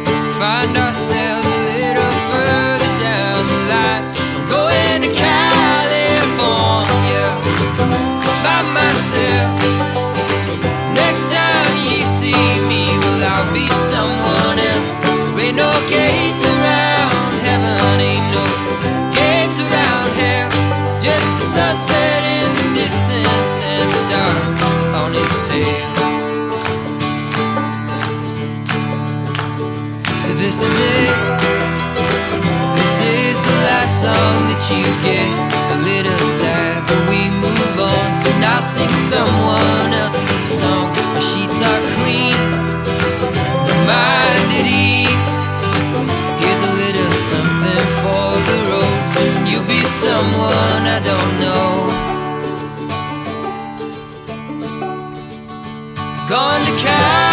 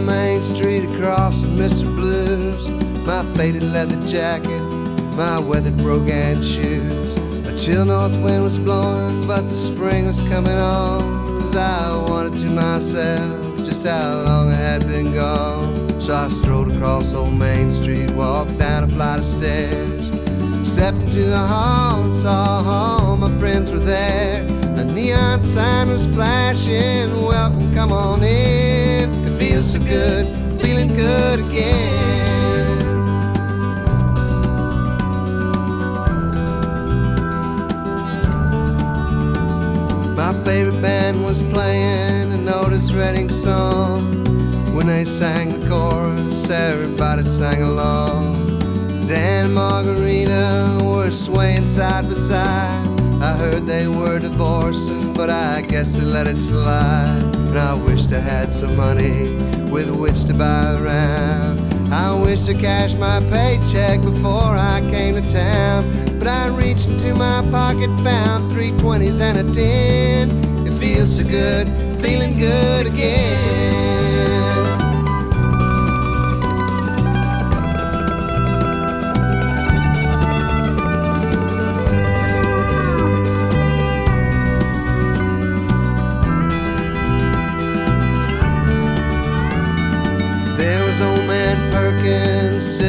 Sitting stool, watching Butch and Jimmy John talking loud and playing pool. The boys from Silver City were standing by the fire, singing like they thought they were the Tabernacle Choir. And I wanted you to see them all. I wish that you were there. I looked across the room and saw you standing on the stair. And when I caught your eye, I saw you break into a grin. It feels so good, feeling good again.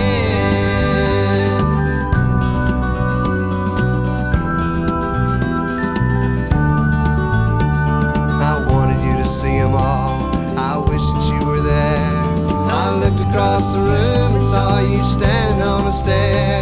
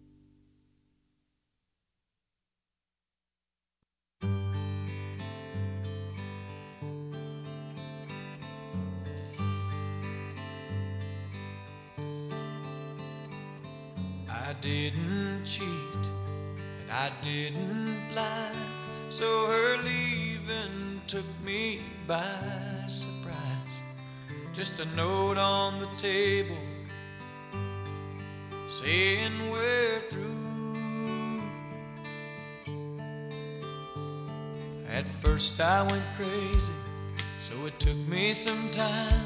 But I finally read between the lines. It's not what I did, it's what I didn't do. I didn't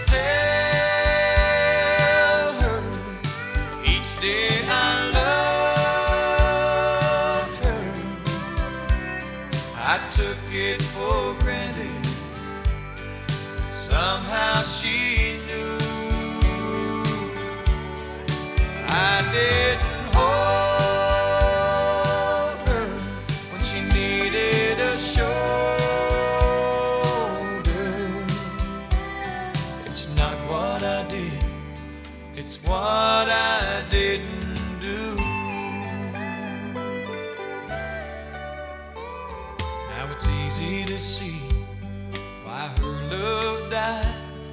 was planning her nights by the TV guide. She needed me with her more than I knew.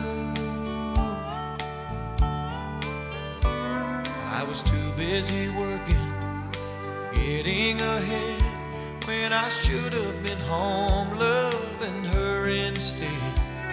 It's not what I did, it's what I didn't do. I didn't tell her each day I loved her. I took it for granted. Somehow she knew I didn't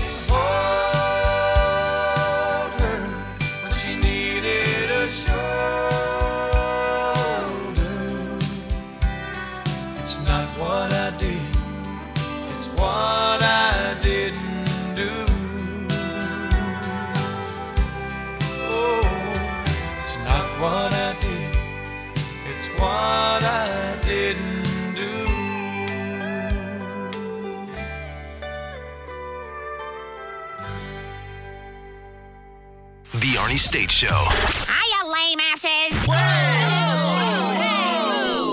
having a nice time. Call 775 357 FANS. Ah, the good Darren says the music is on fire today. Can you post a list of songs after the show? I just did. Uh, first song we played early this morning was She's a Rainbow by the Rolling Stones. My Ted Lasso song. I saw this video clip and then I, I watched some of the movie. Uh, it- it's a Jennifer Lawrence movie and I don't really like her. She does get all the way naked in it. Uh, no Hard Feelings, I think, is the name of the movie. Kind of a play on the dick joke there. Um, but it's about this young guy and this girl. She got to like try to bring him into manhood before he goes to college, and he's very very shy. So she gets him out of his shell, and he goes to this fancy restaurant, and he plays a Hall and Oates song "Man Eater," and his version of it. And, and I really like his version of "Man Eater," so I, I stole that. Uh, so played that. Then when the show started, "California" by Tyler Lyle. Feeling Good Again by Robert Earl and What I Didn't Do by Steve Wariner. Now, if we get to play more songs, I'll put those up afterwards as well. George Strait song, uh, you'll have to wait for that one. You'll figure that one out. Now, when I saw this story, I lost my fucking mind. Lost my ever loving fucking mind. And and and the worst part of it is this happened in the great state of Texas. A teacher within the Hampshire Fannett, and before anybody asks me, I don't know where the fuck that is. And by the way, don't care. Probably by Houston. Usually when something's bad, I usually always say, oh, it's by Houston.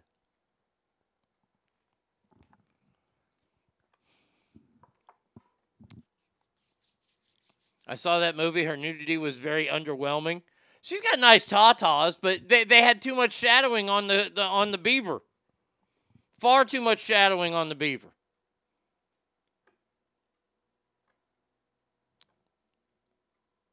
So this is the uh, the Hampshire Fannin Independent School District.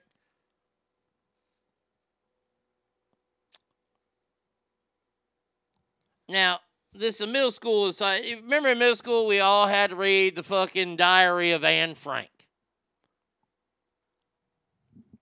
We all had to read the diary of Anne, the, the gal who hid out from the Nazis. Now, I got to tell you, I never read it. I think I probably cheated and, and got through it. She got killed, right?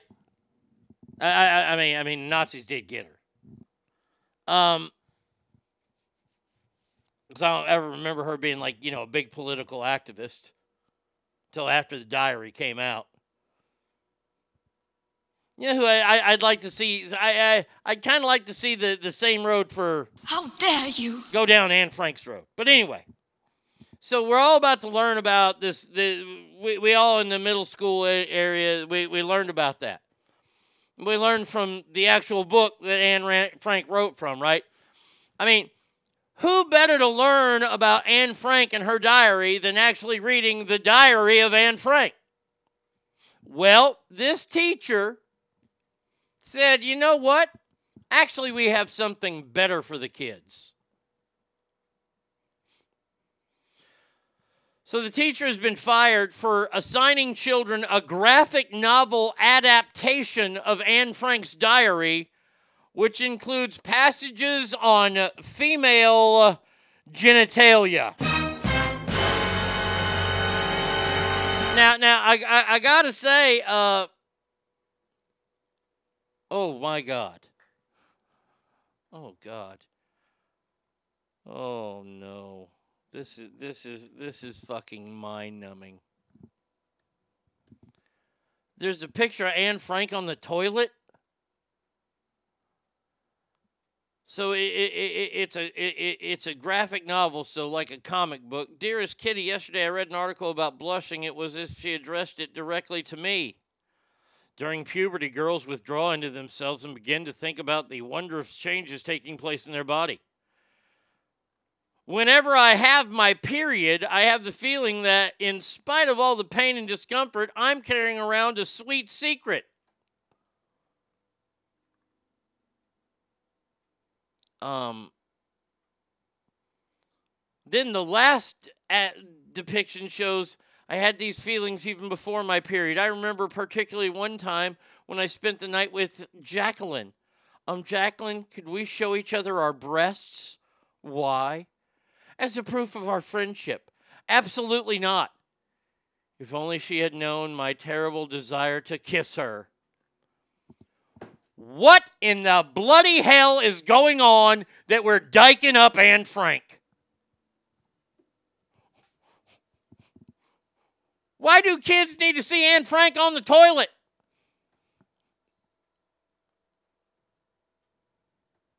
Ugh. Isn't it enough? Isn't it? Isn't what Frank Anne Frank did enough?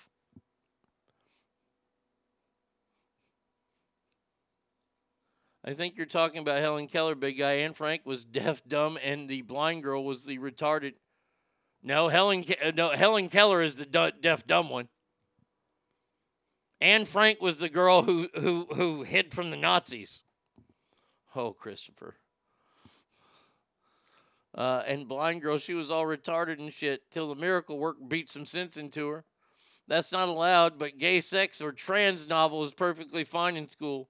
Helen Keller thought Anne Frank's diary was a terrible read and realized she was reading Anne Frank's diarrhea. Her diary is vastly edited. Most of what uh, she did in the attic was finger herself. That would suck to have to smell your own shit, but to look satisfied with the log cabin you've created. Our schools are brainwashing comedy factories, but what do I know? I'm just a stupid fucking dick. Exactly. Being Jewish isn't victim enough anymore. Got to throw in gay, trans, lesbo alphabet thing. That was in the diary also. Christopher, am I sure that Anne Frank wrote the diary? Am I sure? I'm sure. Wait until they see the Anne Frank barbecue. Difference between Anne Frank and Santa? Santa goes down the chimney. God. Oh, that one's rough. That one is rough.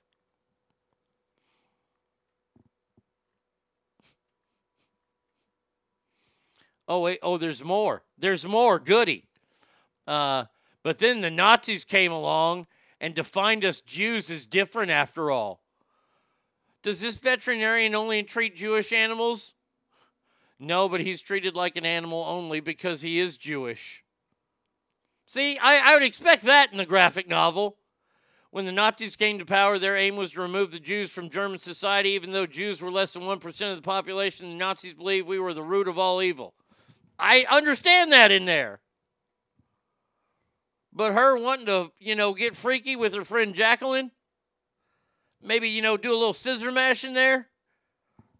I mean, I, I, I, don't know what's going through the mind of a teenage girl during World War II, but I, I would imagine that touching another girl's vagina is probably not up there. Survival for being Jewish is probably number one.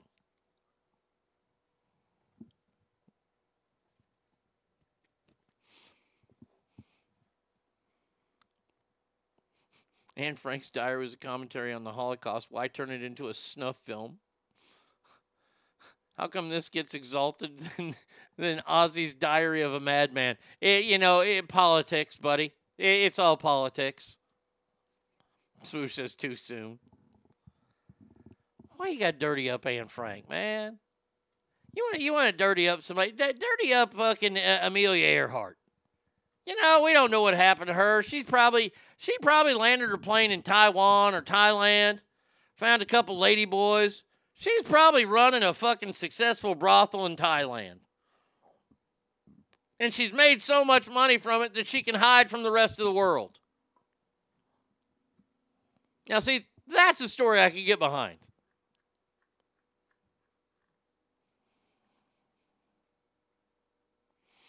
and Frank, the graphic adaptation. By the way, has anyone been calling for the graphic adaptation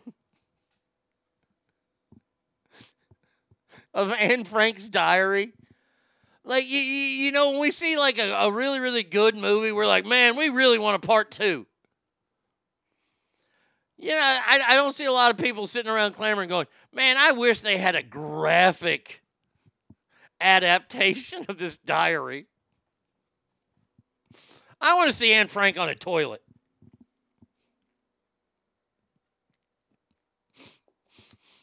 Ogre says, of course, we need a graphic version because we're too fucking dumb to read.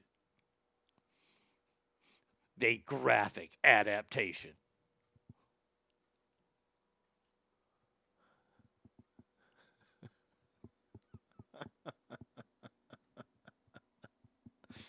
you know what? The, the, we should. You know what, Christopher? Let, let let's let let's move your Helen Keller in here. Um, let's rewrite the Miracle Worker, shall we? Oh, Helen Keller from Alabama. She was on Alabama's quarter.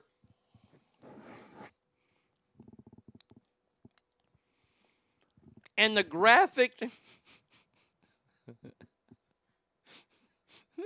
the graphic adaptation of Helen Keller's Miracle Worker will be every page will be about one of her jokes.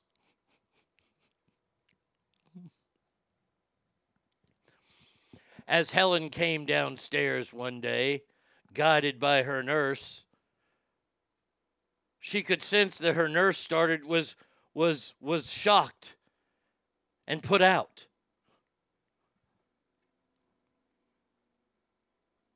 when mother and father came and said, What happened? The nurse said, Anne's dog committed suicide. And parents said, Why did Anne, or why, why did Helen's, I said Anne, God damn it, Christopher. Uh, why did Helen Keller's dog commit suicide? And the nurse said, You would too if your name was.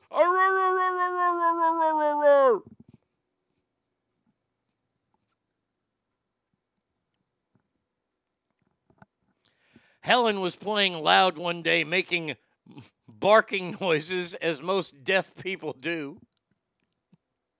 This is chapter two. And she went outside. And as she was frolicking around the ground, she fell off a hill. But no one heard her because she had her mittens on.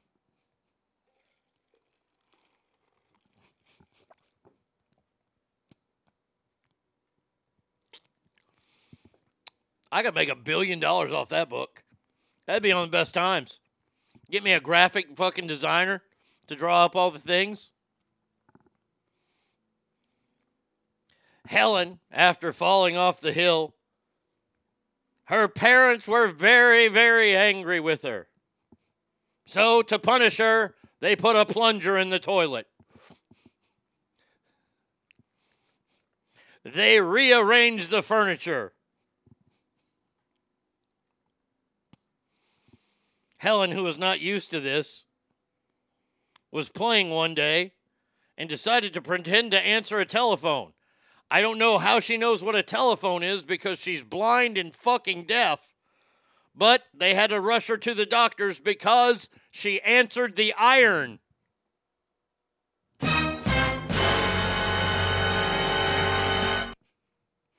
I mean, chapter after chapter after chapter.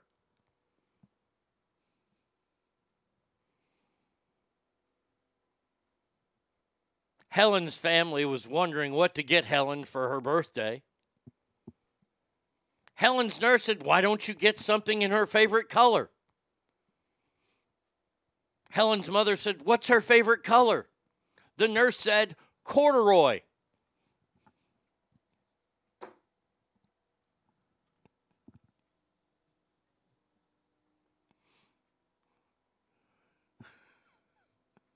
Gimme says I'd buy that book. Has anyone ever questioned this Helen Keller narrative? I mean, if she's blind, deaf, mute, what's to say she wasn't just used by her handler? No shit. She can't tell anybody.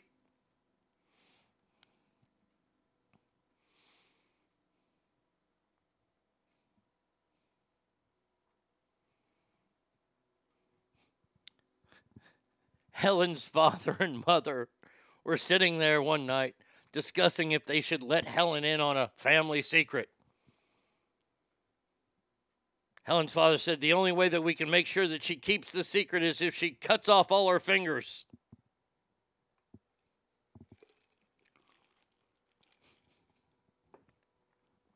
By the way, these are all just spinning right now in the brain. Helen's first handler was a feller in safari clothes and pith helmet and a mask named Friday. Helen would walk around patting her belly and do a running splash. Helen was popular at the Hollywood pass around parties.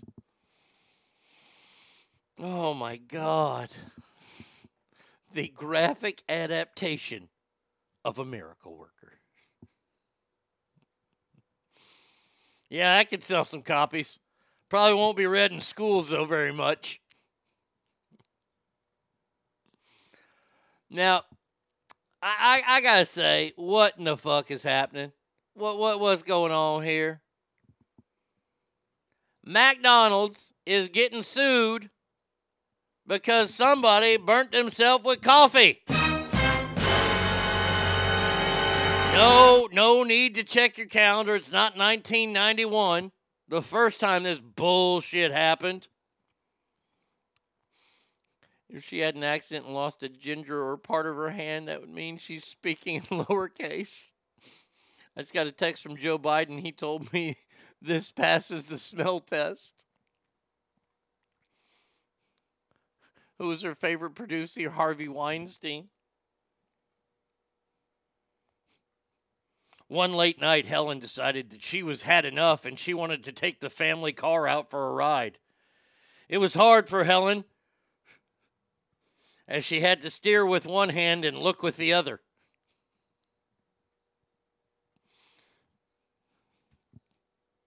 See, I went the clean version of that. See, we could have gone down that dirty road where she's with her friend Jacqueline, and Helen decides to start masturbating. She has to do it with two hands, though one to do it, the other to moan.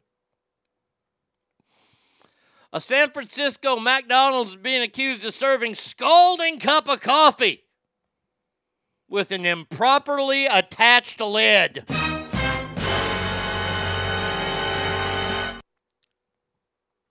Resulting in the, the scorching hot coffee splattering all over Mabel Childress's body, causing severe burns.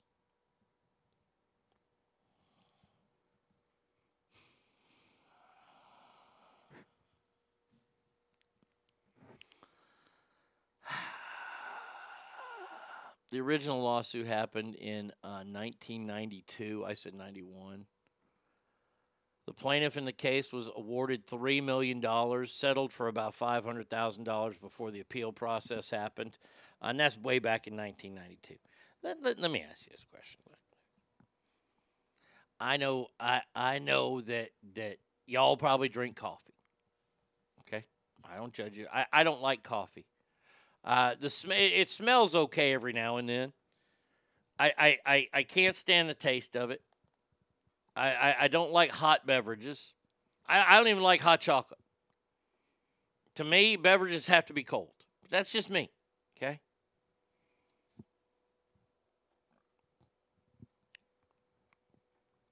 Haven't we seen a giant uptick? Uptick might be the mis- misused word here in coffee sales since 1992. I mean, there has been this little franchise that spouted out named Starbucks that started this whole coffee revolution. If she got me, if she got Parkinson's, would that be considered a stutter? Either that or a machine gun. Um,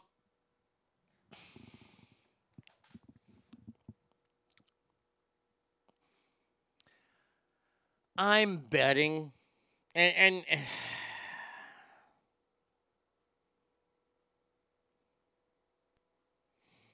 come visit in January. I bet you hold that hot chocolate close.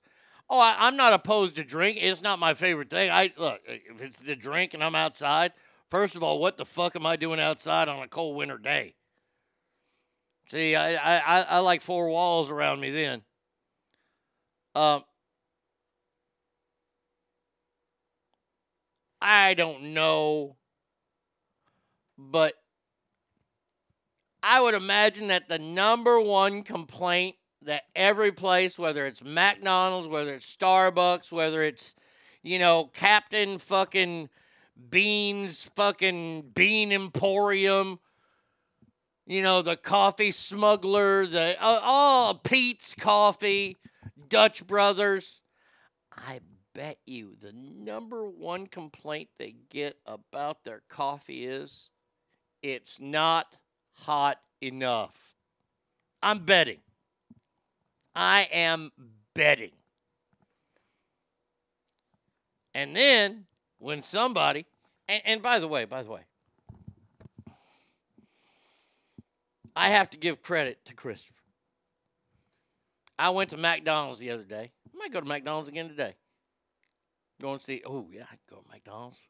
Wear cargo shorts to the movie. Go to McDonald's. Sneak in a couple double cheeseburgers. That's the plan, Stan. So, so the the the trick Christopher told me was to because uh, they stopped putting onions on my double cheeseburgers, and they don't put enough ketchup and mustard on there either. So I, I went even one further than and Christopher, you'll be proud of me for this one. So when I got the Saint Arnie burger, which is you get two double cheeseburgers and you combine them into a big quadruple cheeseburger, no pickles, because pickles are the devil. I order onions on the side. And when we get onions on the side, then you can put the onions on the burger as much as you want.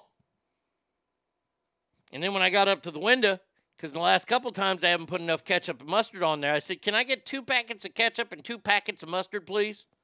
But this time they had put enough on there. But I got the packets just in case they didn't. Bam. That's what you call preparing. Failing to prepare is preparing to fail. So, Christopher, I give it up to you. It worked. And yes, I am going to McDonald's today. Now I'm excited. Now I'm pumped. Sneak them bad boys in. Cargo short. Ooh, can't wear the new polo shorts today. Got to wear the cargo shorts to sneak the burgers in.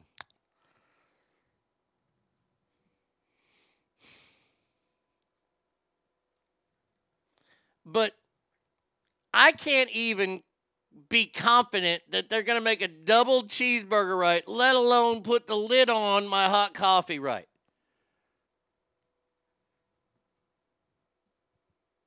Of course I can't. These are a bunch of 15 year old, 16 year old kids that think their shit don't stink because we got to pay them 20 fucking dollars an hour now.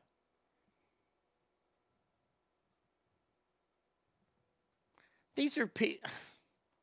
I don't know if y'all notice this. Well, let's see. Uh, you getting the brunch burger today? No, I, I can't get it today because it's already too late. I'm really interested in trying to make that uh, 10:35 deadline. See, I was going to try that maybe tomorrow, either tomorrow or Sunday. I'm so Yankee. I wear shorts and flip flops till it gets to under 20. My youngest doesn't wear jeans until he's hunting. Yeah, oh, I wear shorts year round. And I only wear shoes if I got my cowboy boots on. That's it. Or I'm playing golf. And even then, I prefer to play golf barefoot. But I hit a lot of shots in the shit, so don't want to really walk around in the shit. We're suing McDonald's again over hot coffee. Really? Then don't. You know what? If you're so afraid of coffee, then don't fucking order coffee. This is why it's a good thing I'm not a judge because these people walk into my court, I hold that woman in contempt of court. I'm just going to tell you that right now. Ma'am, are you filing a lawsuit because the coffee was too hot? Well, yes, Your Honor, I am. Okay, I'm going to hold you in contempt until you figure out how stupid you are.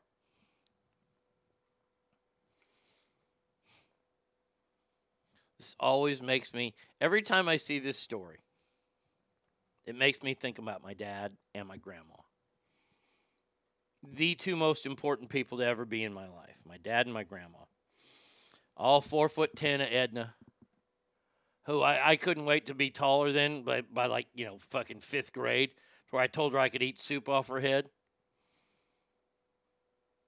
But she would always get it. She and she and dad could they could drink coffee any time of day and go to sleep. And we're talking hardcore Folgers coffee, not decaf bullshit. None of that pussy shit. Oh, I can't. Oh, wait. Hold on a second here. I didn't get your text. Where's your text? I haven't gotten a text from you. Send me the damn text and I'll, I'll, I'll write you back. Mm hmm. That's what I'm thinking. I don't see no text. Hold on a second. Let me let, me- let me look in the other one. Orange State Show. Nope. I ain't got nothing from you.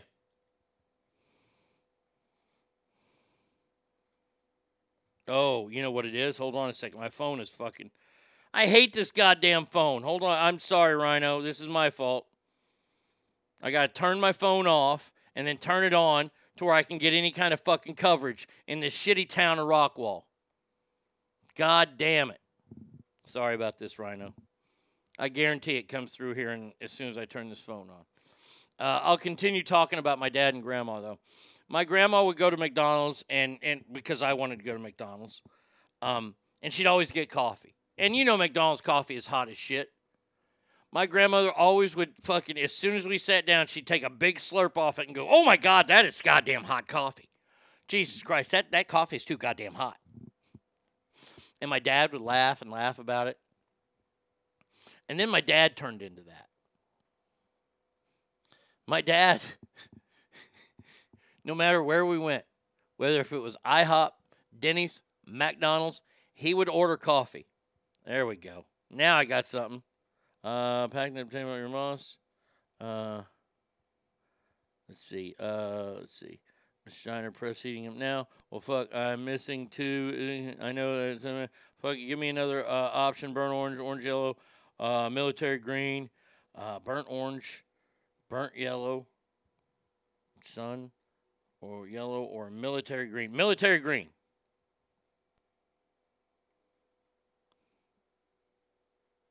Military green. Military green. Or actually, uh, you know what? Wait, wait, wait, wait, wait. Before military, shoot. I like the burnt burnt yellow. I like burnt yellow. Let's go burnt yellow for the Steiner brothers. Burnt yellow. I like it because that's kind of like the Michigan colors, right? Because they went to Michigan. So burnt yellow. So every time my dad would get coffee, and I hate it because he did this shit to me all the time.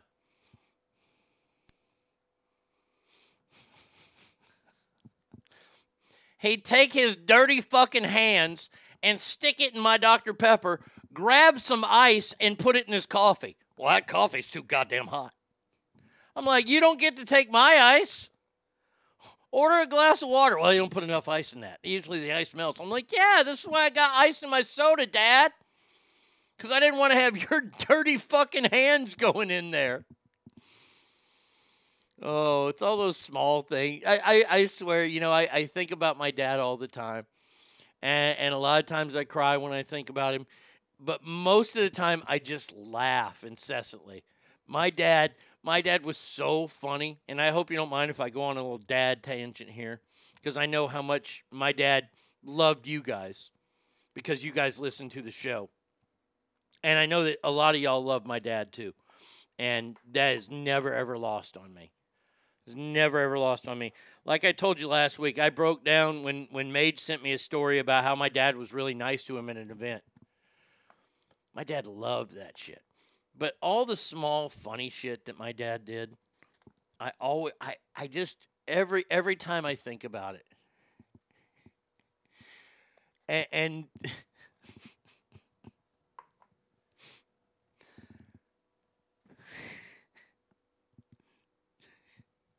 So one time, I had to go into work. I had to go work at the radio station, and I had to take him downtown to Reno to go bet.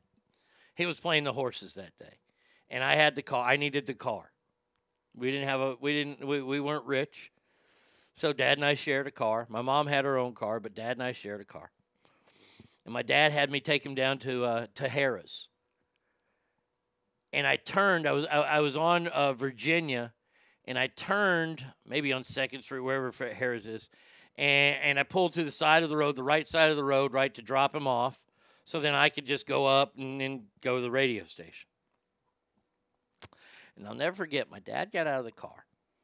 And my dad, my dad was not the uh, most graceful guy in the world. God love him. But he got out of the car and he kind of bumped into a homeless guy. And this is before the homeless were rampant and a problem in Reno. And my dad bumps into him, and I heard my dad said, "Oh, I'm so sorry." And uh,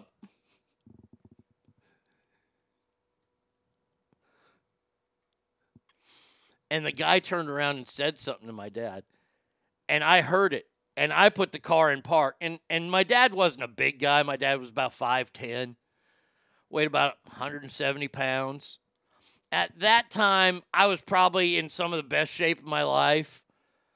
I'm six foot one, about 250, and I worked out a lot. And as soon as that motherfucker said something, I'm out of the car. I'm out of the car. I am ready to beat a homeless person to death. A homeless guy sees me, and he sees the look on my face, and he's like, and he just goes the other way. My dad turns around and just walks in the casino, right? Didn't say anything to me. So I pick him up a few hours later. True story. True story.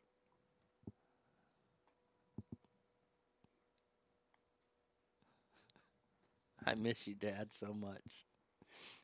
Not realizing I had seen everything that went down. I pick up Dad who, by the way, lost his ass at the track that day because he was terrible at picking horses. His one key is don't ever bet on a gray horse. That's the hand of God. I pick him up and he goes, Hey, hey, hey, Arn. Boy, you missed it this morning. I said, What'd I miss? Ah, this, this bum. Hey, hey, he tried to attack me. And I said, Hey, you want some? I'm like, you mean when you first got out of the car? Yeah. Yeah, I uh, I bumped into him. I said sorry, and he said something to me, and I said, "Hey, yeah, you want some?" I said, "Dad, I got out of the car, and the guy saw me." Oh, bullshit! oh, bullshit! But two of my favorite dad ones, and I know I've told these so many times before. Um, we used to always I just laugh at it because it's so wrong. This is so wrong on so many levels. But this is why I love my father so much, is because he did not care. My dad did not give a shit. In this politically correct world, my dad would be a fucking dinosaur. My grandmother, she would not be allowed in public. It's the same woman who would change sides of the streets if a midget was walking on her side of the street. And this happened on my birthday. On my fucking birthday. I think that my dad's favorite restaurant ever is the International House of Pancakes. Now, he did love Weber Grill. He's the guy who taught me about Weber Grill. But it seems like every time that we go out to eat, it's always IHOP. Well, you remember IHOP. or was it was it Denny? It was Denny's. I'm sorry, it was Denny's because IHOP didn't do this. You remember when Denny's would give you free food on your birthday? Well, of course, my father taught me the the most genius lesson he could ever teach me. We lived in a city where there were a lot of Denny's. So on my birthday, I had about six meals that day. Which later turned into when someone stole a base in the World Series, you get to steal a taco. Hey, hey, it's coming up. World Series is coming up, people. The record right now, the record is 22 tacos. No, I didn't eat them all. I got 22 free tacos on free taco day. Now, I, I will I will give you the secret and I will get back to the dad story. Here's the secret. Taco Bell mostly employed by people who well, they can't really get jobs in many other places, so to say that I'm not going to say they're dumb. I'm just going to say that they don't really have a lot of pride at work. They don't. They, they, they, they're at the job for the check.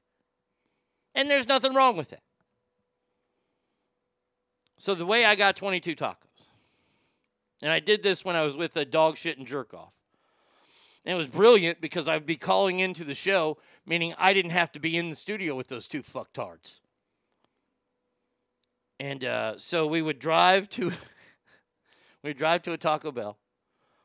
And I would go in and get the taco. And then I would say, Hey, my son's in the car and he's sick. Can I get him a taco? Oh, sure thing. Another taco. Two tacos, right? Then what you do is you go through the drive through and you go, Hey, I'm here for my free taco. You go around because you're going to see a different person. Bam! Three tacos, one location. Three tacos, one location. So the record is 22 people. I'm throwing, you know what? I'm throwing the gauntlet down to you this year. I ain't got enough Taco Bells around me here. For some reason, Taco Bell, well, it's because we have good tacos. That's what it is. Holy shit, yeah, that looks fucking awesome.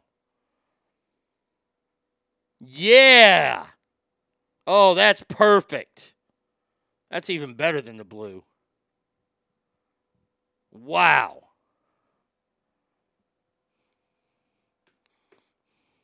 Did you have to use the app to get the free taco? See, no. See, that's the bullshit now. Now that you got all these apps in play. Hell, I was thinking about ordering a pizza for the Longhorn game the other day. I don't even know. Can you order pizza from Domino's anymore? Or do you got to go to DoorDash? So I'm just gonna fry up some chicken instead. I'm gonna use my new uh, my new Dutch oven, my new crock pot. Gonna fill that with some grease. Gonna make me some uh, some fried chicken thighs. And watch the Longhorns beat the brakes off the Baylor Fags. I weigh 175, buddy. I'll take that taco challenge with you. Well, the, the, the, the taco challenge is you got to get 22 tacos. You don't have to eat them all. You just got to get 22 tacos from different Taco Bells. The last Taco Bell on that stop, by the way, the district manager, who was, by the way, a listener, shocking. He goes, he goes, I've been waiting for you. I said, Well, you're the closest one to the radio station. He goes, I know, I thought you'd hit this one first. I go, Oh, no, this one's last. And he's laughing. He goes, How many did you get? And I, I, I, told him, I was like, I got, This will be number 22. He goes, Well done. Eat them where it doesn't count. Well, I brought them back to the studio so everybody could eat them. I'm buying. What am I buying? The gas? Because we ain't paying for none of these tacos. We got to do it when, when, when it's a win a free taco. So getting back to it, the free thing, it was Denny's. And it was my birthday. I'm kind of reluctant to tell this story, but I'm to tell this one and one more.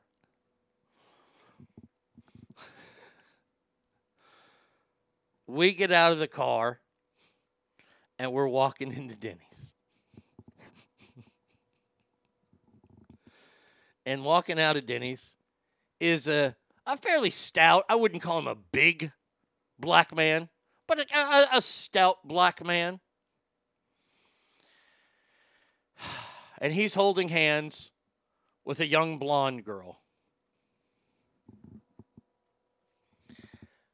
And I don't know. I, I don't know if it was due to my training with my father, uh, and this is like when I'm like 14 or 15, that, that all of a sudden there was an alarm that went off in the back of my head, like, uh oh. Because as soon as my dad saw it and they passed us, they were literally like two feet by us. And my dad just goes, and my dad had his ra- raspy voice because he had part of his voice box removed. He goes, Oh, for Christ fucking sake.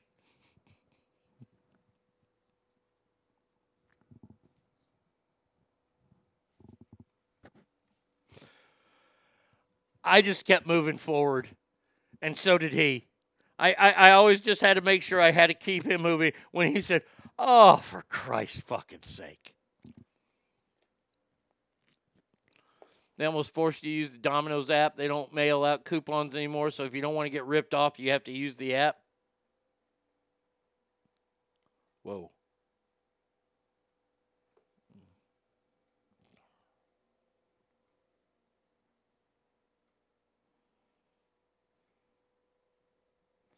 It's fine. All right, last story.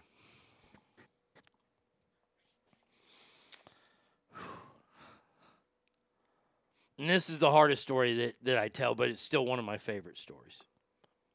It's the last time I saw my dad. Um, I had been let go from the radio station in Reno, and I was still living in Reno, trying to figure out what I was going to do. I had my eyes kind of focused on the podcasting world. I was starting to look at equipment and things like that. And this is literally 16 28 days after I, I i was it was four weeks to the day that i was let go from the reno radio station terrestrial radio. And that was like two years from the day that i was let go from the morning show. So so february middle of february to middle of march is not a good time for me. That's that, that I, I have my gloves up. My my guards are up on those because those are hard times a year for me. So uh, my dad called me on March 14th. And he goes, he called me on the 12th or something. He goes, hey, uh, I gotta, I gotta take the car into Toyota. Um, one of the airbags, I gotta replace the airbag in the passenger side. I'm on the phone with him and I go, Who in the fuck is driving with you that, that, that, that warrants a, an airbag? You're the worst driver known to mankind. Oh, God damn it. Can you pick me up? I'm like, Well, yeah, I don't have anything to do. I said, What time do you want me there? He goes, I'll be there at nine. Now, my father taught me always be early. And if you know me, you know that I'm an early person. Early to a fault. Some people get mad that I show up early, but I'll sit in the car and wait until five minutes before and go in. I don't care. I it, it, it's a big respect issue to me. So um I show up. I show up at about 10 to 9. I park my car and I walk in cuz I know I'm going to meet him in the, the the area where you know you wait. And sure enough, dad's already there. Dad got there like 20 minutes before. Now, at this time, my dad was suffering from COPD really bad to where he had to take oxygen tanks with him. And uh, my dad was fucking well heeled. My dad was like the greatest fucking shootist artist in, in the Wild West because he was always armed with fucking air. I show up at Toyota 20 minutes after my dad, and, and 10 minutes before he told me to get there. And my dad has three large oxygen tanks. One's on wheels, and he's carrying the other two. Oh, wait, wait. He had two, and he had a small one in the backpack. That's what he had. He had one on the walker on the wheels. He was carrying the other one, and then he had a backpack that was attached to his nose.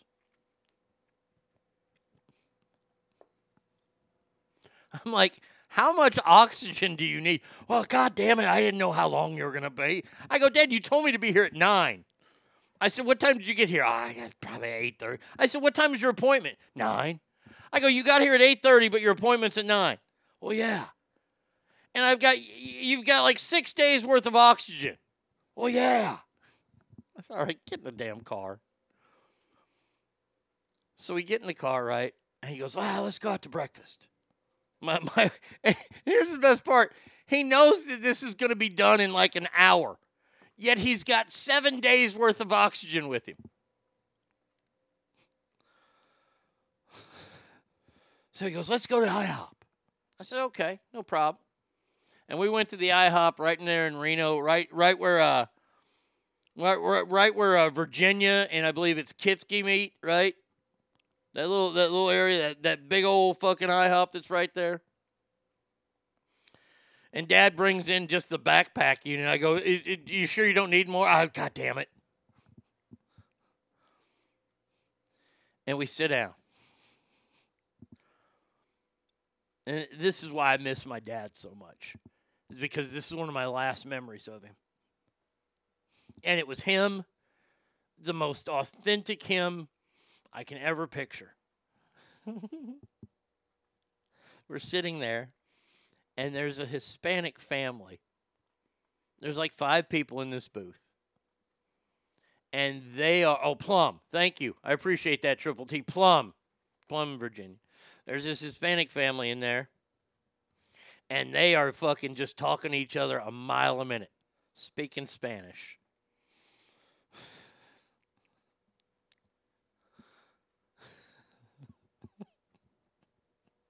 He didn't even pick up the menu yet. He just gives the biggest Jesus Christ. Even in this country, you can't speak the language.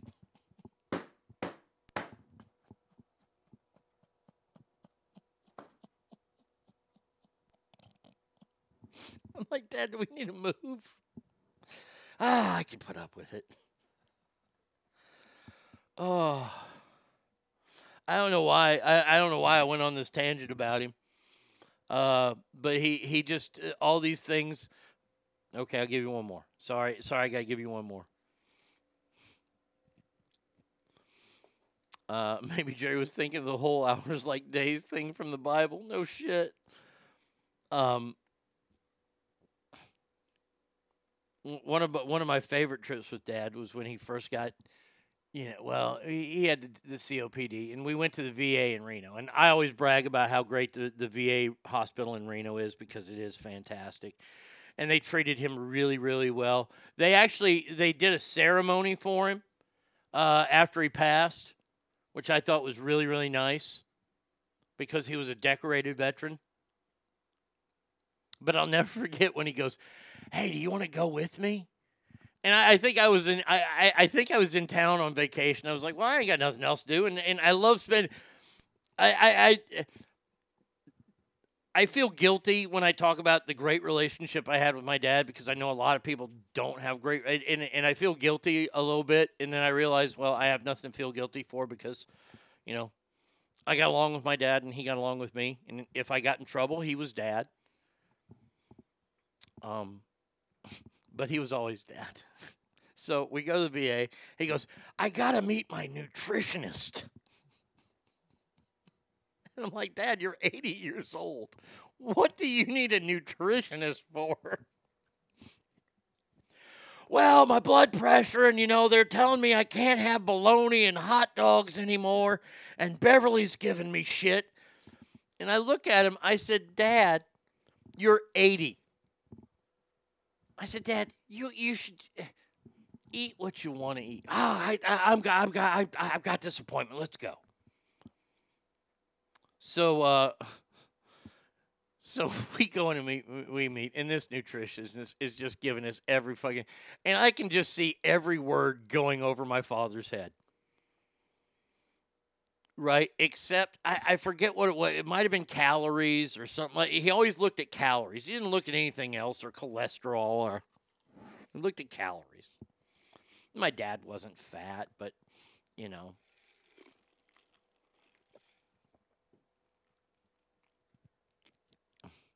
As a person born in another country, I find it funny as fuck that your dad said that. Also, the only reason I speak Japanese in America is to talk shit about people. See, that's that's awesome. See, that's why I want to learn sign language. Christopher says, God bless Jerry, what a legend. Triple T says, I have an Indian friend, 7 Eleven, okay, whose father forced everyone in the family to speak English in public. He was told it was rude to speak Punjab in public. Mm, okay. So we get done at the nutritionist, and dad goes, Well, we got to go shopping. And uh, one of my one of my favorite childhood memories growing up was going to the grocery store with dad because dad would let me go over the magazines and I would just read magazines. And then when they got video games, my dad would give me like six or seven quarters and I'd play video games. That's where I became a legend at Centipede at the Kroger on Garland Road. Oh, I still remember it. I was a king of Centipede. A R N. It's also rude to jab poon in public. Very, uh, you know what? Hold on a second here. Ogre, Ogre, you gave us one. Let's say that one again. It's also rude to jab poon in public. Bingo. So we go into the grocery store, and my dad has to use one of those little fucking motorized carts. Now, I'm not the fastest walker in the world. I have I, I have a decent stride, but I, I, I don't walk fast. But I it, it, it, those things are goddamn slow though. When I can outwalk a mechanical object, that mechanical object shouldn't exist. All right. So he's in this, and I'm fucking having a lag back, and he's look, and this is one of the long. Going as a kid to the grocery store with dad was great because he knew what he was going to get for the week, and he knew what he was going to make, and, and he'd go down the right aisles. He didn't have to go down every single fucking aisle. You know where to go. Boom, boom, boom. Well, this was the complete opposite. This is my father going down every aisle. And I'll never, ever in my entire life forget when we stopped at the Pop Tart aisle.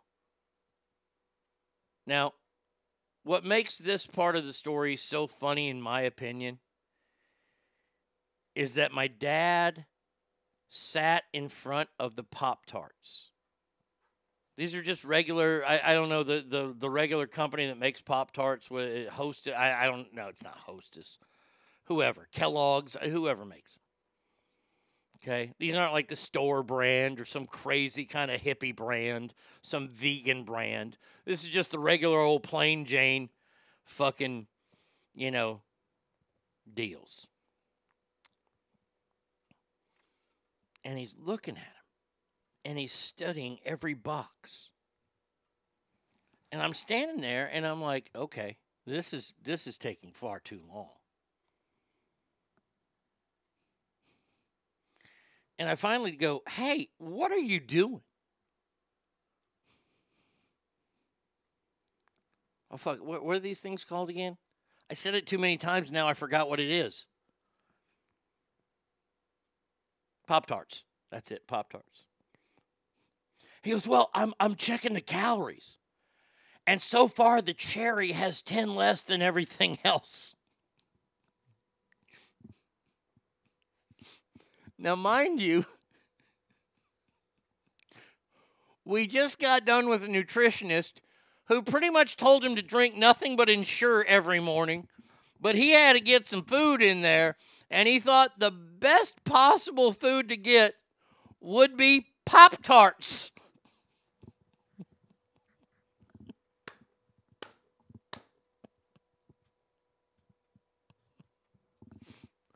I him. I go, "Do you think the nutritionist would be okay with Pop Tarts?" Well, it doesn't have a lot of calories. For the record, it doesn't matter what language you speak whenever you want. It's a free country, but still, Jerry States is the man. Oh, amen. Oh, look, he was he. Every story that I have about my dad, my dad's in the wrong.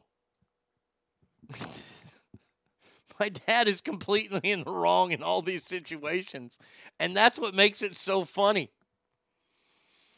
Uh, but his birthday's coming up in a few weeks, and uh, I talk to him every night, and, and I just think about these stories with him and all his his wonderful, wonderful conniving ways, things that he tried to do, and his interesting friends, He had some of the weirdest friends, but man, oh man, it made for a great childhood. So, so there you go. I, I, I know that you guys like dad stories, so I try to give you them uh, whenever they come to me.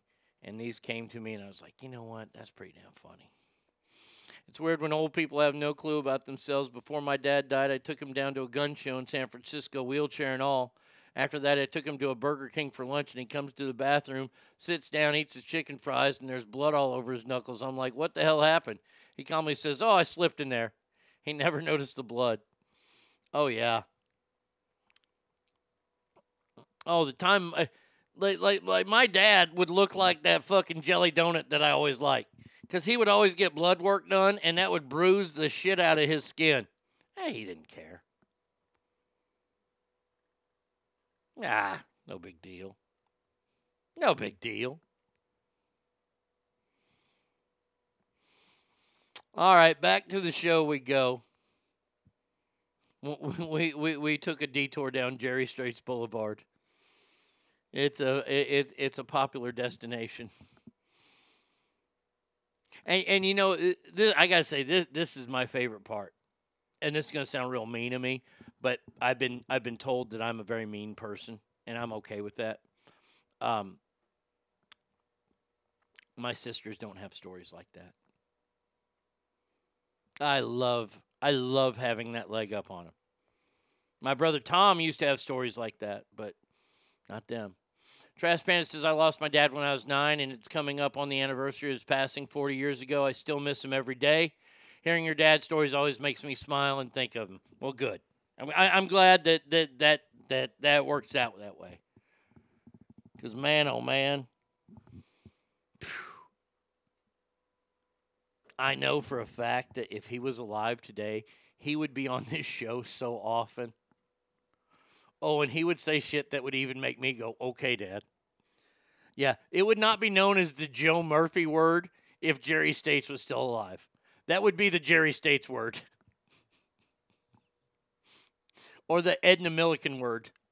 Because Edna threw that word around there a lot. A lot. You know what? I'm having a good time talking about them, so I'm going to keep talking about them right now. Sorry. Uh,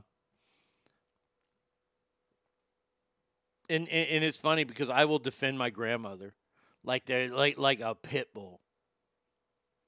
And uh,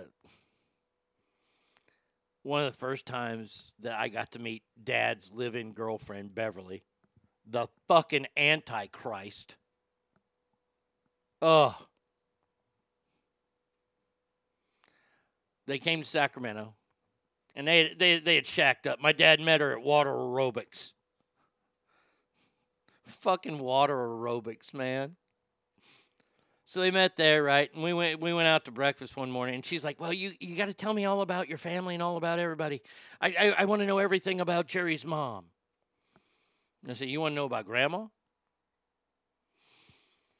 Fred says almost uh, one year since my dad. I'm sure I'll be having a hard time here soon with it. You know what, Fred? You will. I'm not going to lie to you, Fred. You know I don't lie to anybody on this show. It's going to suck. But you got to think of all the good stuff. Don't think that, that Fred, your dad's still with you. Your dad, your dad is still with you, and your dad is very proud of you for the man that you've become and the man that you are. All y'all's dads are.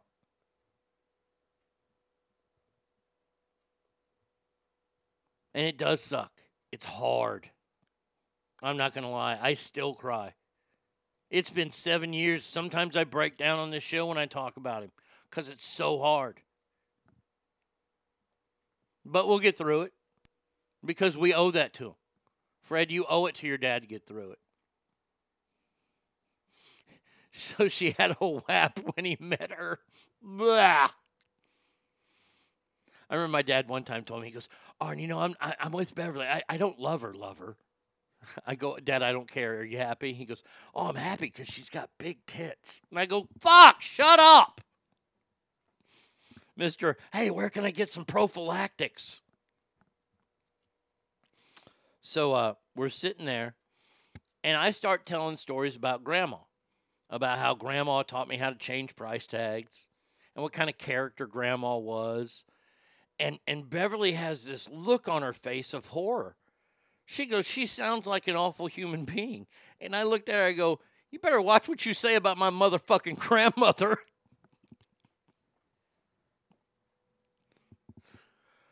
oh god.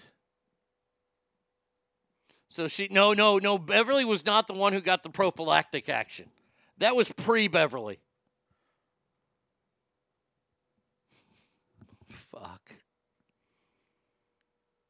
Beverly was Beverly was such an acquired taste that I never got. Since I'm going down this road, I might as well just go all the way down the road, shall I? So, needless to say, I hated Beverly. I did not like Beverly at all. Beverly was an overeducated woman that was educated in the 40s, but she let you know that she had a degree.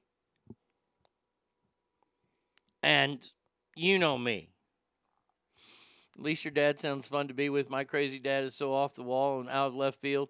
I always have to get ready for the next crazy thing. Last time I talked to him, he was writing a screenplay for 10 Things I Hate About You Part 2. wow. That is fucking awesome. I almost put him in a care home after he's only 67. So uh so so Beverly was just she was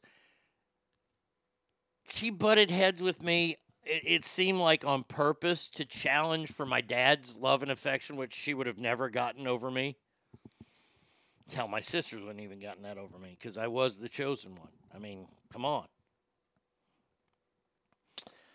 um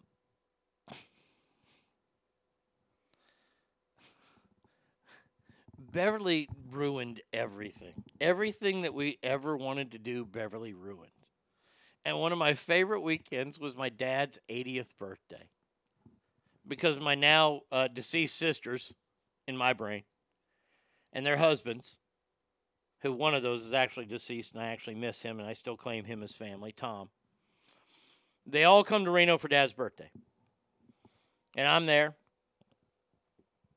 And the best th- this this entire weekend was so fantastic because I got to spend it with with them. Uh, dad had a timeshare and we all stayed in there. Uh, my dad is a piece of shit who won't talk to me because he won't pay me for jobs I did for him. Ten grand. Haven't spoke to him in two years. Only seen his grandson a handful of times, and we live a mile apart. That sucks, man. Red and white. I am very sorry about that. Educated in the 40s, so she was a communist. Pretty damn close, Christopher. I'll tell you a couple Beverly stories. Th- This first one is one of my favorites, though, because it involves dad too. And I know I've told it on the show, but it's okay. So uh, Saturday night, I we we we get into town Friday because I had to work all week. They had been in town for a couple days, so I get in town Friday. We all go out to dinner Friday night. Then Saturday night, Dad's gonna barbecue up steaks for everybody. And at this time, Dad still could barbecue steaks and not use too much garlic salt. And he grilled up steaks for everybody. And, and my dad was a big fan of Marie Callender's pies. Loved Marie Callender's pies. And on Thursday, Dad and the sisters went to Marie Callender's and they got coconut cream pie, they got chocolate cream pie, they got an apple pie, and then they got some other kind of pie.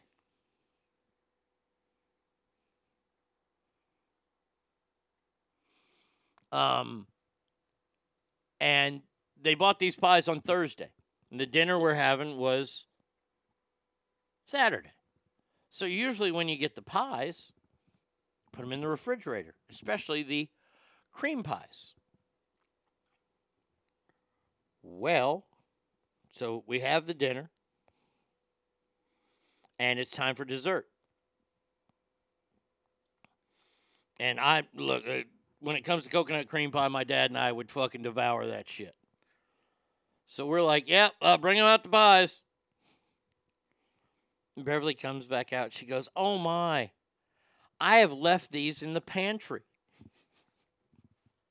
The pantry at their house at, at his double wide was the hottest room in the house meaning these pies that needed to be refrigerated had sat in the hottest room in the fucking house for two days. Two and a half days. And she started cutting pieces. I'm like, I ain't gonna eat that shit. Sure enough, though, fucking dad, fork deep, boy, he is just powering that shit down. Next day, the next afternoon, I, I got to fast forward the next because he started feeling sick next afternoon. I was like, I wonder why.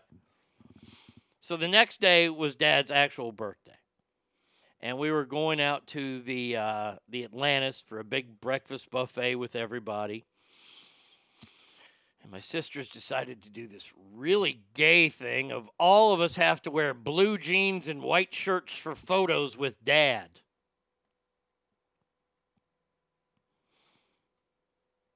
I'm like, huh? I, I, I we- we- we're taking these stupid group photos where we all look alike, which I hate. But it's for dad. Sure enough, yes.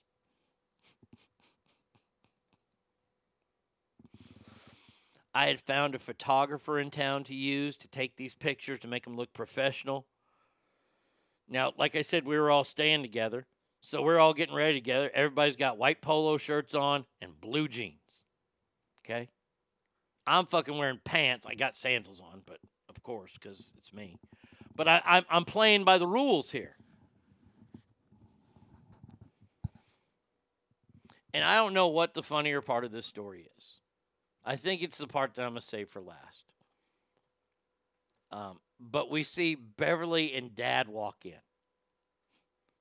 We're all standing there waiting for Beverly and Dad, and Beverly and Dad walk in, and I hear my I, I hear my late oldest sister, Mary Jo, go, Jesus fucking Christ. And and she wasn't one that used the, the F word a lot, but she didn't like Beverly. Neither did I. And neither did the other dead sister Patty. So we organize this, right? White shirts, blue jeans. White shirts, blue jeans. Beverly shows up in a taupe shirt and black pants. Dad, white shirt, blue jeans. We'll get to dad here in a second. My sisters are fucking pissed.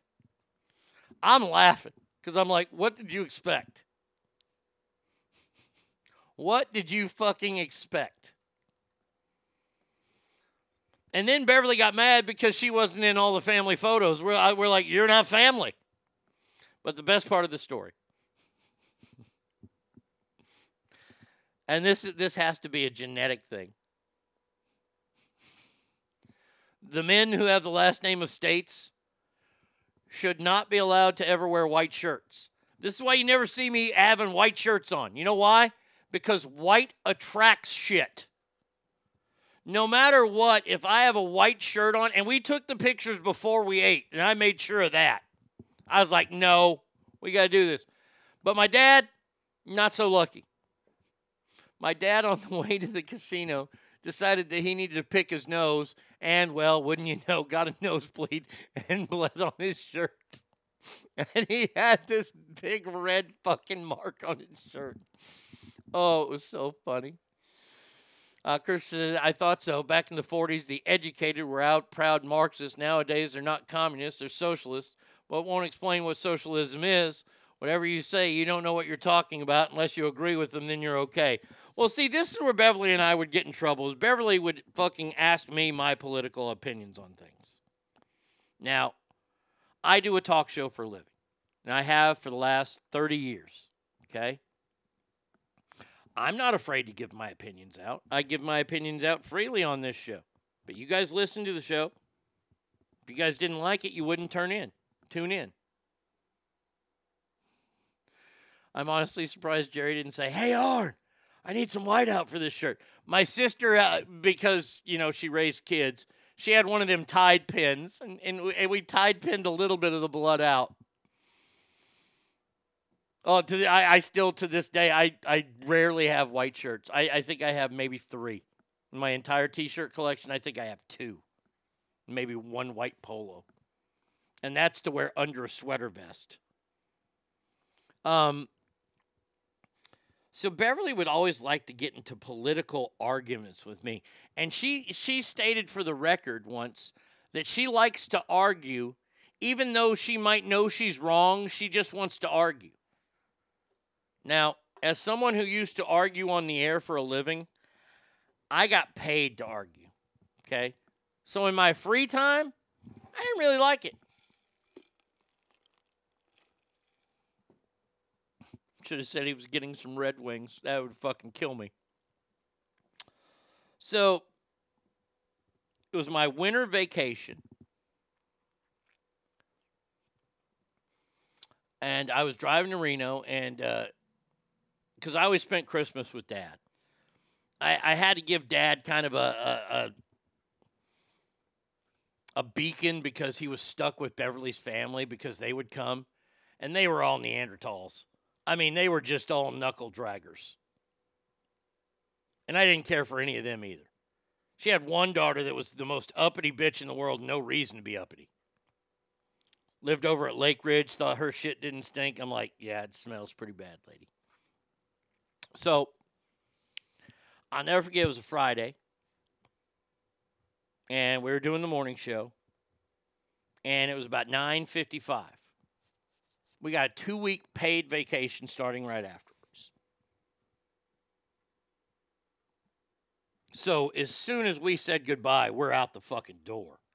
My car was packed ready to go because there was a storm headed and i didn't want to get stuck in the overpass because i didn't have four-wheel drive. Even though i did tell the people on the mountain that the Hyundai Genesis is all wheel drive, which it wasn't. But I did not get stuck because I know how to drive in the ice. So we get word at about 9:53 that there was a school shooting in Sandy Hook.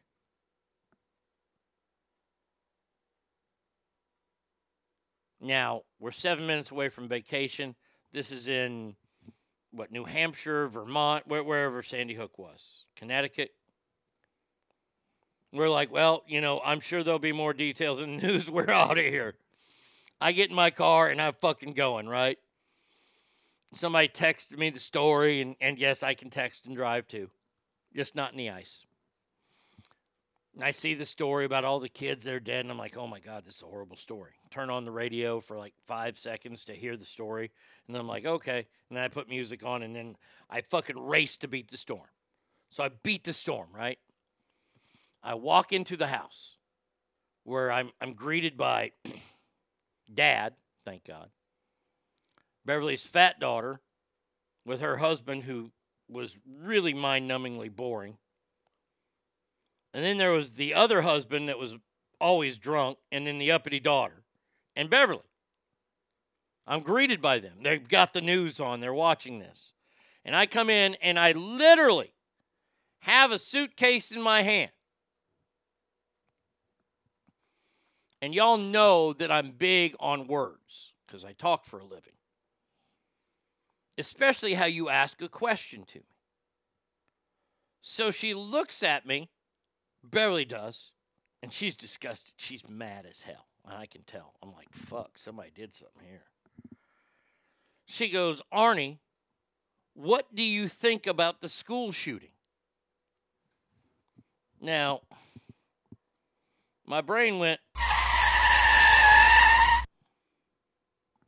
how am I supposed to answer this? What do I think? I, I, I think school shootings are wonderful, Beverly. I think that they should happen all the time.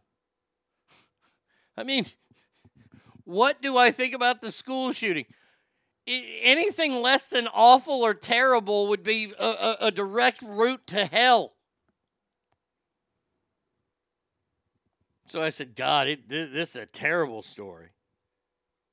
And then she looks at me and she decides that she's going to go fucking full blast. Once again, I have yet to set my suitcase down. She goes, Well, then why do people need guns? I just don't understand this.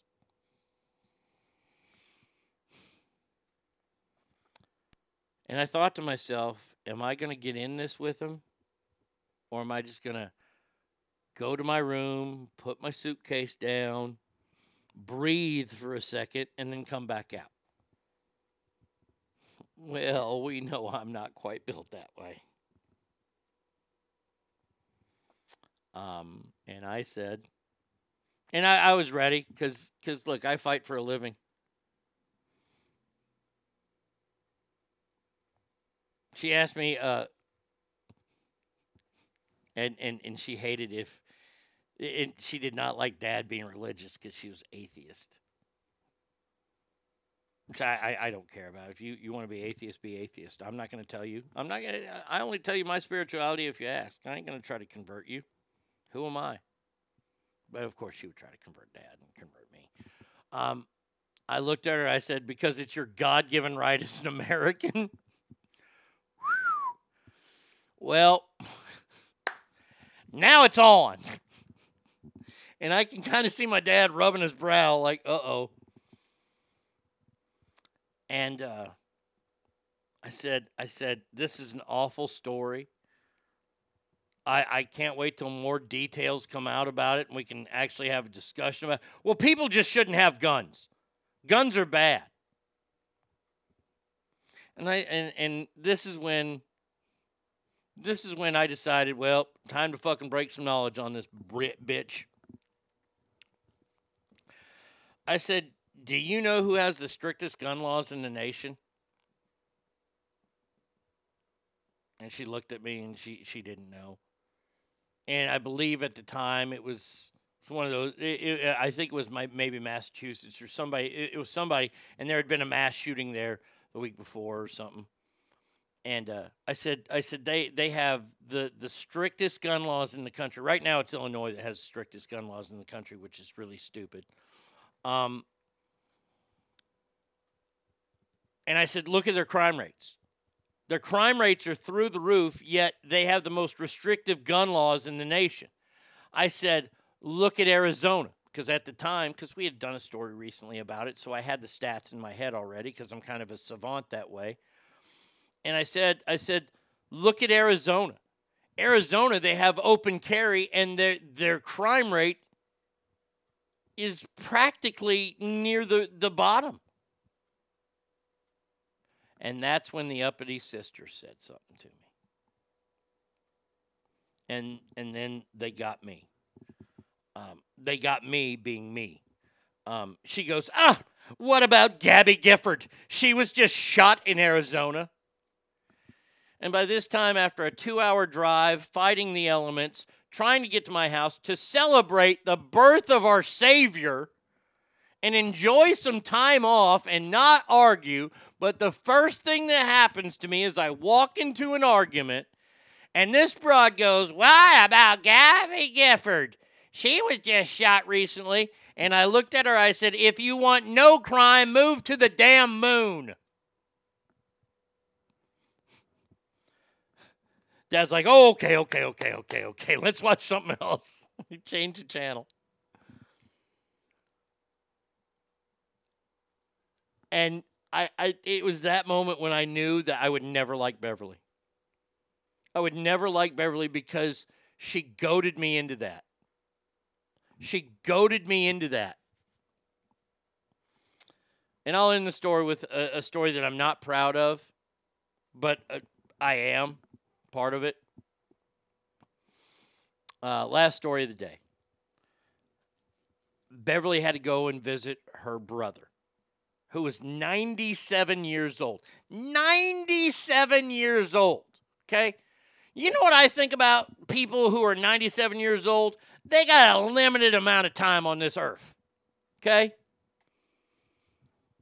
So she comes home, right? I, I she goes down and sees him. She, they live in like somewhere down like near Modesto or somewhere like that. You know, some bullshit and she's going to be gone all weekend. And dad's getting old. So I was like, you know what? I'll spend the weekend with dad, make sure he's okay. And let me tell you, we had a great weekend. We watched basketball. The NCAA tournament was on. We grilled steaks. We, we had a good time. We had a great father son weekend. And it was uh it was Saturday. And she decided to come home. And I was going to stay till Sunday, but I couldn't after what happened. Um,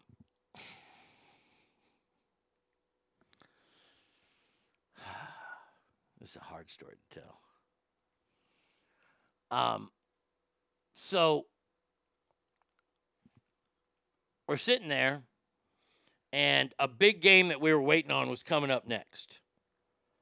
So my dad had waited and waited and waited to order pizza to hear from Beverly if she was going to eat or not. And Beverly did not ever reach out to dad. So dad waited a while and he ordered pizza. And sure enough, Beverly shows up 15 minutes later. And Beverly is in a mood. Beverly is not happy. She's talking about her brother, and her brother has had bone cancer. Now, I don't know if a, a, lot of y'all know about bone cancer, but bone cancer is, from what I understand, very, very painful. And he's had it since 1975. Okay? So this man's been living with bone cancer for about 25 years, and he's 97. I would think that every day after 1975, when he was diagnosed with this, would be a gift. Not to Beverly. She is distraught. Oh, he's he's in bad shape. By the way, he lived for like two years after that, too, by the way. Fucker. So um, Beverly gets home and she's in a mood. And dad puts the TV on mute. And I turn it off. I'm like, this would be better. You better turn this off because you're going to need to listen to her. And she's fucking, oh, this, that. Oh, this is so horrible, blah, blah, blah. Fucking doorbell rings. It's the pizza. And it interrupts her. Oh, she's not happy. Get your goddamn pizza. That was what was said. Get your goddamn pizza. I told you I'd call if I was going to eat. So I'm like, okay. So I get the pizza, I put it down, and she's talking to dad, and I'm listening. And I make dad a plate. I don't ask him what he wants. I, I, I give him a plate, and I have the, the napkins. He goes, Hey, I need napkins. She goes, Are you goddamn listening to me, or do you just want to focus on the goddamn pizza? Remember how I told you the story about the bum who bumped into my dad, and I said I would protect my dad? Well, you can't talk to my dad that, that way in front of me. So I give dad his pizza and his napkins, and I stand there. And my dad's eating it, and she is so pissed that he's eating while she's talking. She's like, Look, I'll just wait until you and your goddamn son finish eating because that's more important than my dying brother. This, this is all pretty much verbatim. So I said, I, I got to go in the other room. And, and, and I just left the room. I didn't say anything. I just went in the other room because I didn't want to hear this anymore. Well, I didn't know that that was a faux pas. And then Beverly goes, Oh, your fucking son. And she never used the F word, but she did this day. She goes, Your fucking son thinks this is funny that my brother is dying. And I walked out of the room and I looked at her and said, Beverly, I'm not laughing. I just don't like the way that you're talking to my father. Oh, you don't like the way I'm talking your father? I said, he hasn't done anything to warrant this. He was just, he waited to order pizza and, and oh, well, God, of course you're going to take his side. And as I'm standing there, I didn't realize that I was like four feet away from her, three feet away from her, and dad's sitting down. And she's got a cup of coffee in her hands. And all I notice is the coffee spills on the ground due to the fact that she's thrown a right cross at me. And she hit me. She hit me in the face. Now, I didn't feel it because the woman's 90, but she hit me in the face. And as I calculate, why is the coffee on the ground? Oh, because this bitch swung on me. I look at my dad, and my dad has turned pale white. I've never seen my dad ever that color before. And I said, Well, Dad, I, I, I'm going to call it a day. I, I'm, I'm, I'm going to go ahead and go. Because he, he thought that I was about to put a beating on her. And truth be told, Beverly was a, a, a psychologist who I did actually open up to a little bit for when Satana beat me up and, and hit me, and I did not throw a punch back. And no, I'm not the person that you can punch and get away with it unless you're a female, because I was raised the right way not to hit a female unless my life depended on it. So I go into my room and I'm I'm I'm packing up and I'm very pissed off, obviously. That's when you should have kicked her in the gut and nailed her with a stunner. You could have broke her jaw from just a light slap with those bear-sized hands. Oh, believe me. So, but this is look look I, I I know that I'm a pretty powerful guy, but I know that my words are a little bit more meaner. And Beverly decided to cross the line. Well, hitting me, she crossed the line. But she starts motherfucking me. She's talking all this shit. And then she goes too far.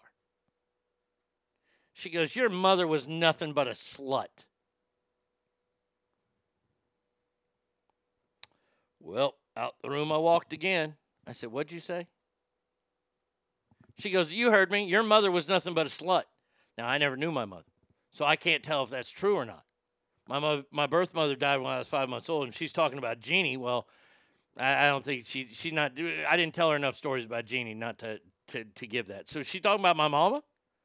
She's talking about my mama? I'm thinking, is this the time that I fucking punch her? I said, no. I said, well, at least she was only a slut, not a fucking cunt like you. And you guys know that I don't like to use the word cunt. And it came out like that. And dad's a little bit more pale now. And she walks out. Well, the cherry on top of this story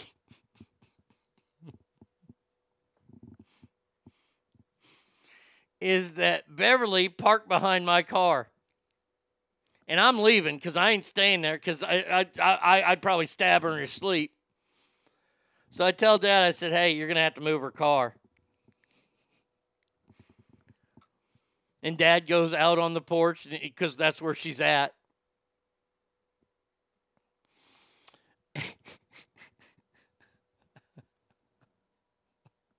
this is childish, Arnie. Dad goes, Hey, Bev, I, I got to go move your car so Arnie can leave. Oh, good. He can get out of here. Bye. Good riddance. I go, Fuck you, cunt. You fucking cunt. I think I called her a cunt like 10 times as I'm walking out the house, and my dad's like, Stop, stop. I'm like, I'm like Dad, she hit me. I, I, I, I, I said, I'll, I'll talk to you tomorrow. Sure enough, I get home like three hours later.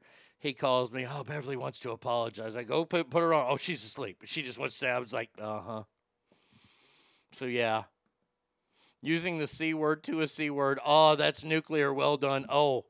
And, and, and by the way, there was no holding back there. That, and it felt so good. Oh, I hated her. I hated her so much. And I know that's probably wrong of me. But and I, I it wasn't because she was like trying to replace my mom Jeannie. It was because she was an awful human being. That's why I hated her. So there you go. All right, that does it for us today, Ask Family. Thank you for being here. Thank you for being here this week. It's Friday. We got two days off, people. So enjoy those two days. Remember, every room you walk in is better. Why? Because you're in there. You're going to go out and party this weekend, look, if I still drank this weekend, I'd be getting hammered watching Texas whoop Baylor's ass. But I don't drink anymore, so I can't do that. But if I were to do it, I would get myself a designated driver, I'd get an Uber, get a Lyft, get home safe. That's what I would do. And I hope that you would do the same because I want you back here on Monday. Uh, let's see. Uh, lucky you didn't smack a gun to her face. Yeah. Uh, if you threw a pillow on her face and punched her, you'd be punching the pillow, not her. That's true. Ken Dog says, Love you, buddy. Thank you. Safety guy says, Thank you, Arnie. Family time, way better than wrestling talk. Okay, good to know. Have an awesome weekend. Go Cowboys. Gibby says, Great show as always, Arnie. Have a great weekend, family. Absolutely. I'll see y'all Monday. Adios, everybody. At first, she's gonna come on strong. Like she'll love you all night long, like it's going out of style. Then she'll leave you with a smile. You're gonna give her all your heart. Then she'll tear your world apart. You're gonna cry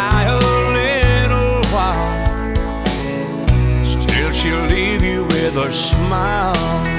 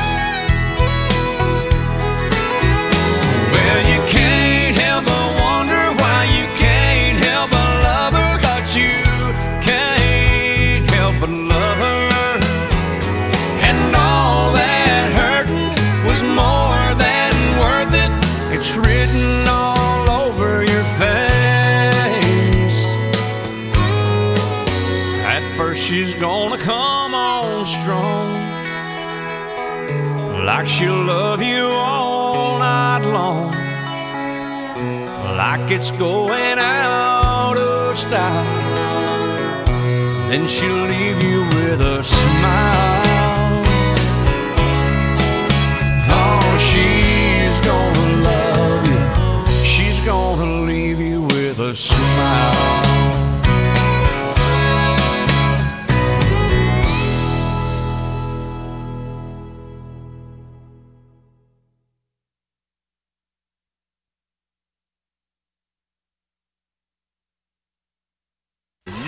Got to beat the man, pal. I coined the phrase, I am the man. Woo! Diamonds are forever. And so is The Arnie States Show. You've been listening to The Arnie States Show at ArnieRadio.com. Stop it, stop it, stop, stop, stop, stop, stop talking. Um, I, I did just want to take a moment to thank everybody. Goodbye now. I am going to go get laid. Goodbye. See you tomorrow. Goodbye. Bye. He's done. That's what's happened. It's over. He's finished. Law enforcement is outside waiting to arrest him.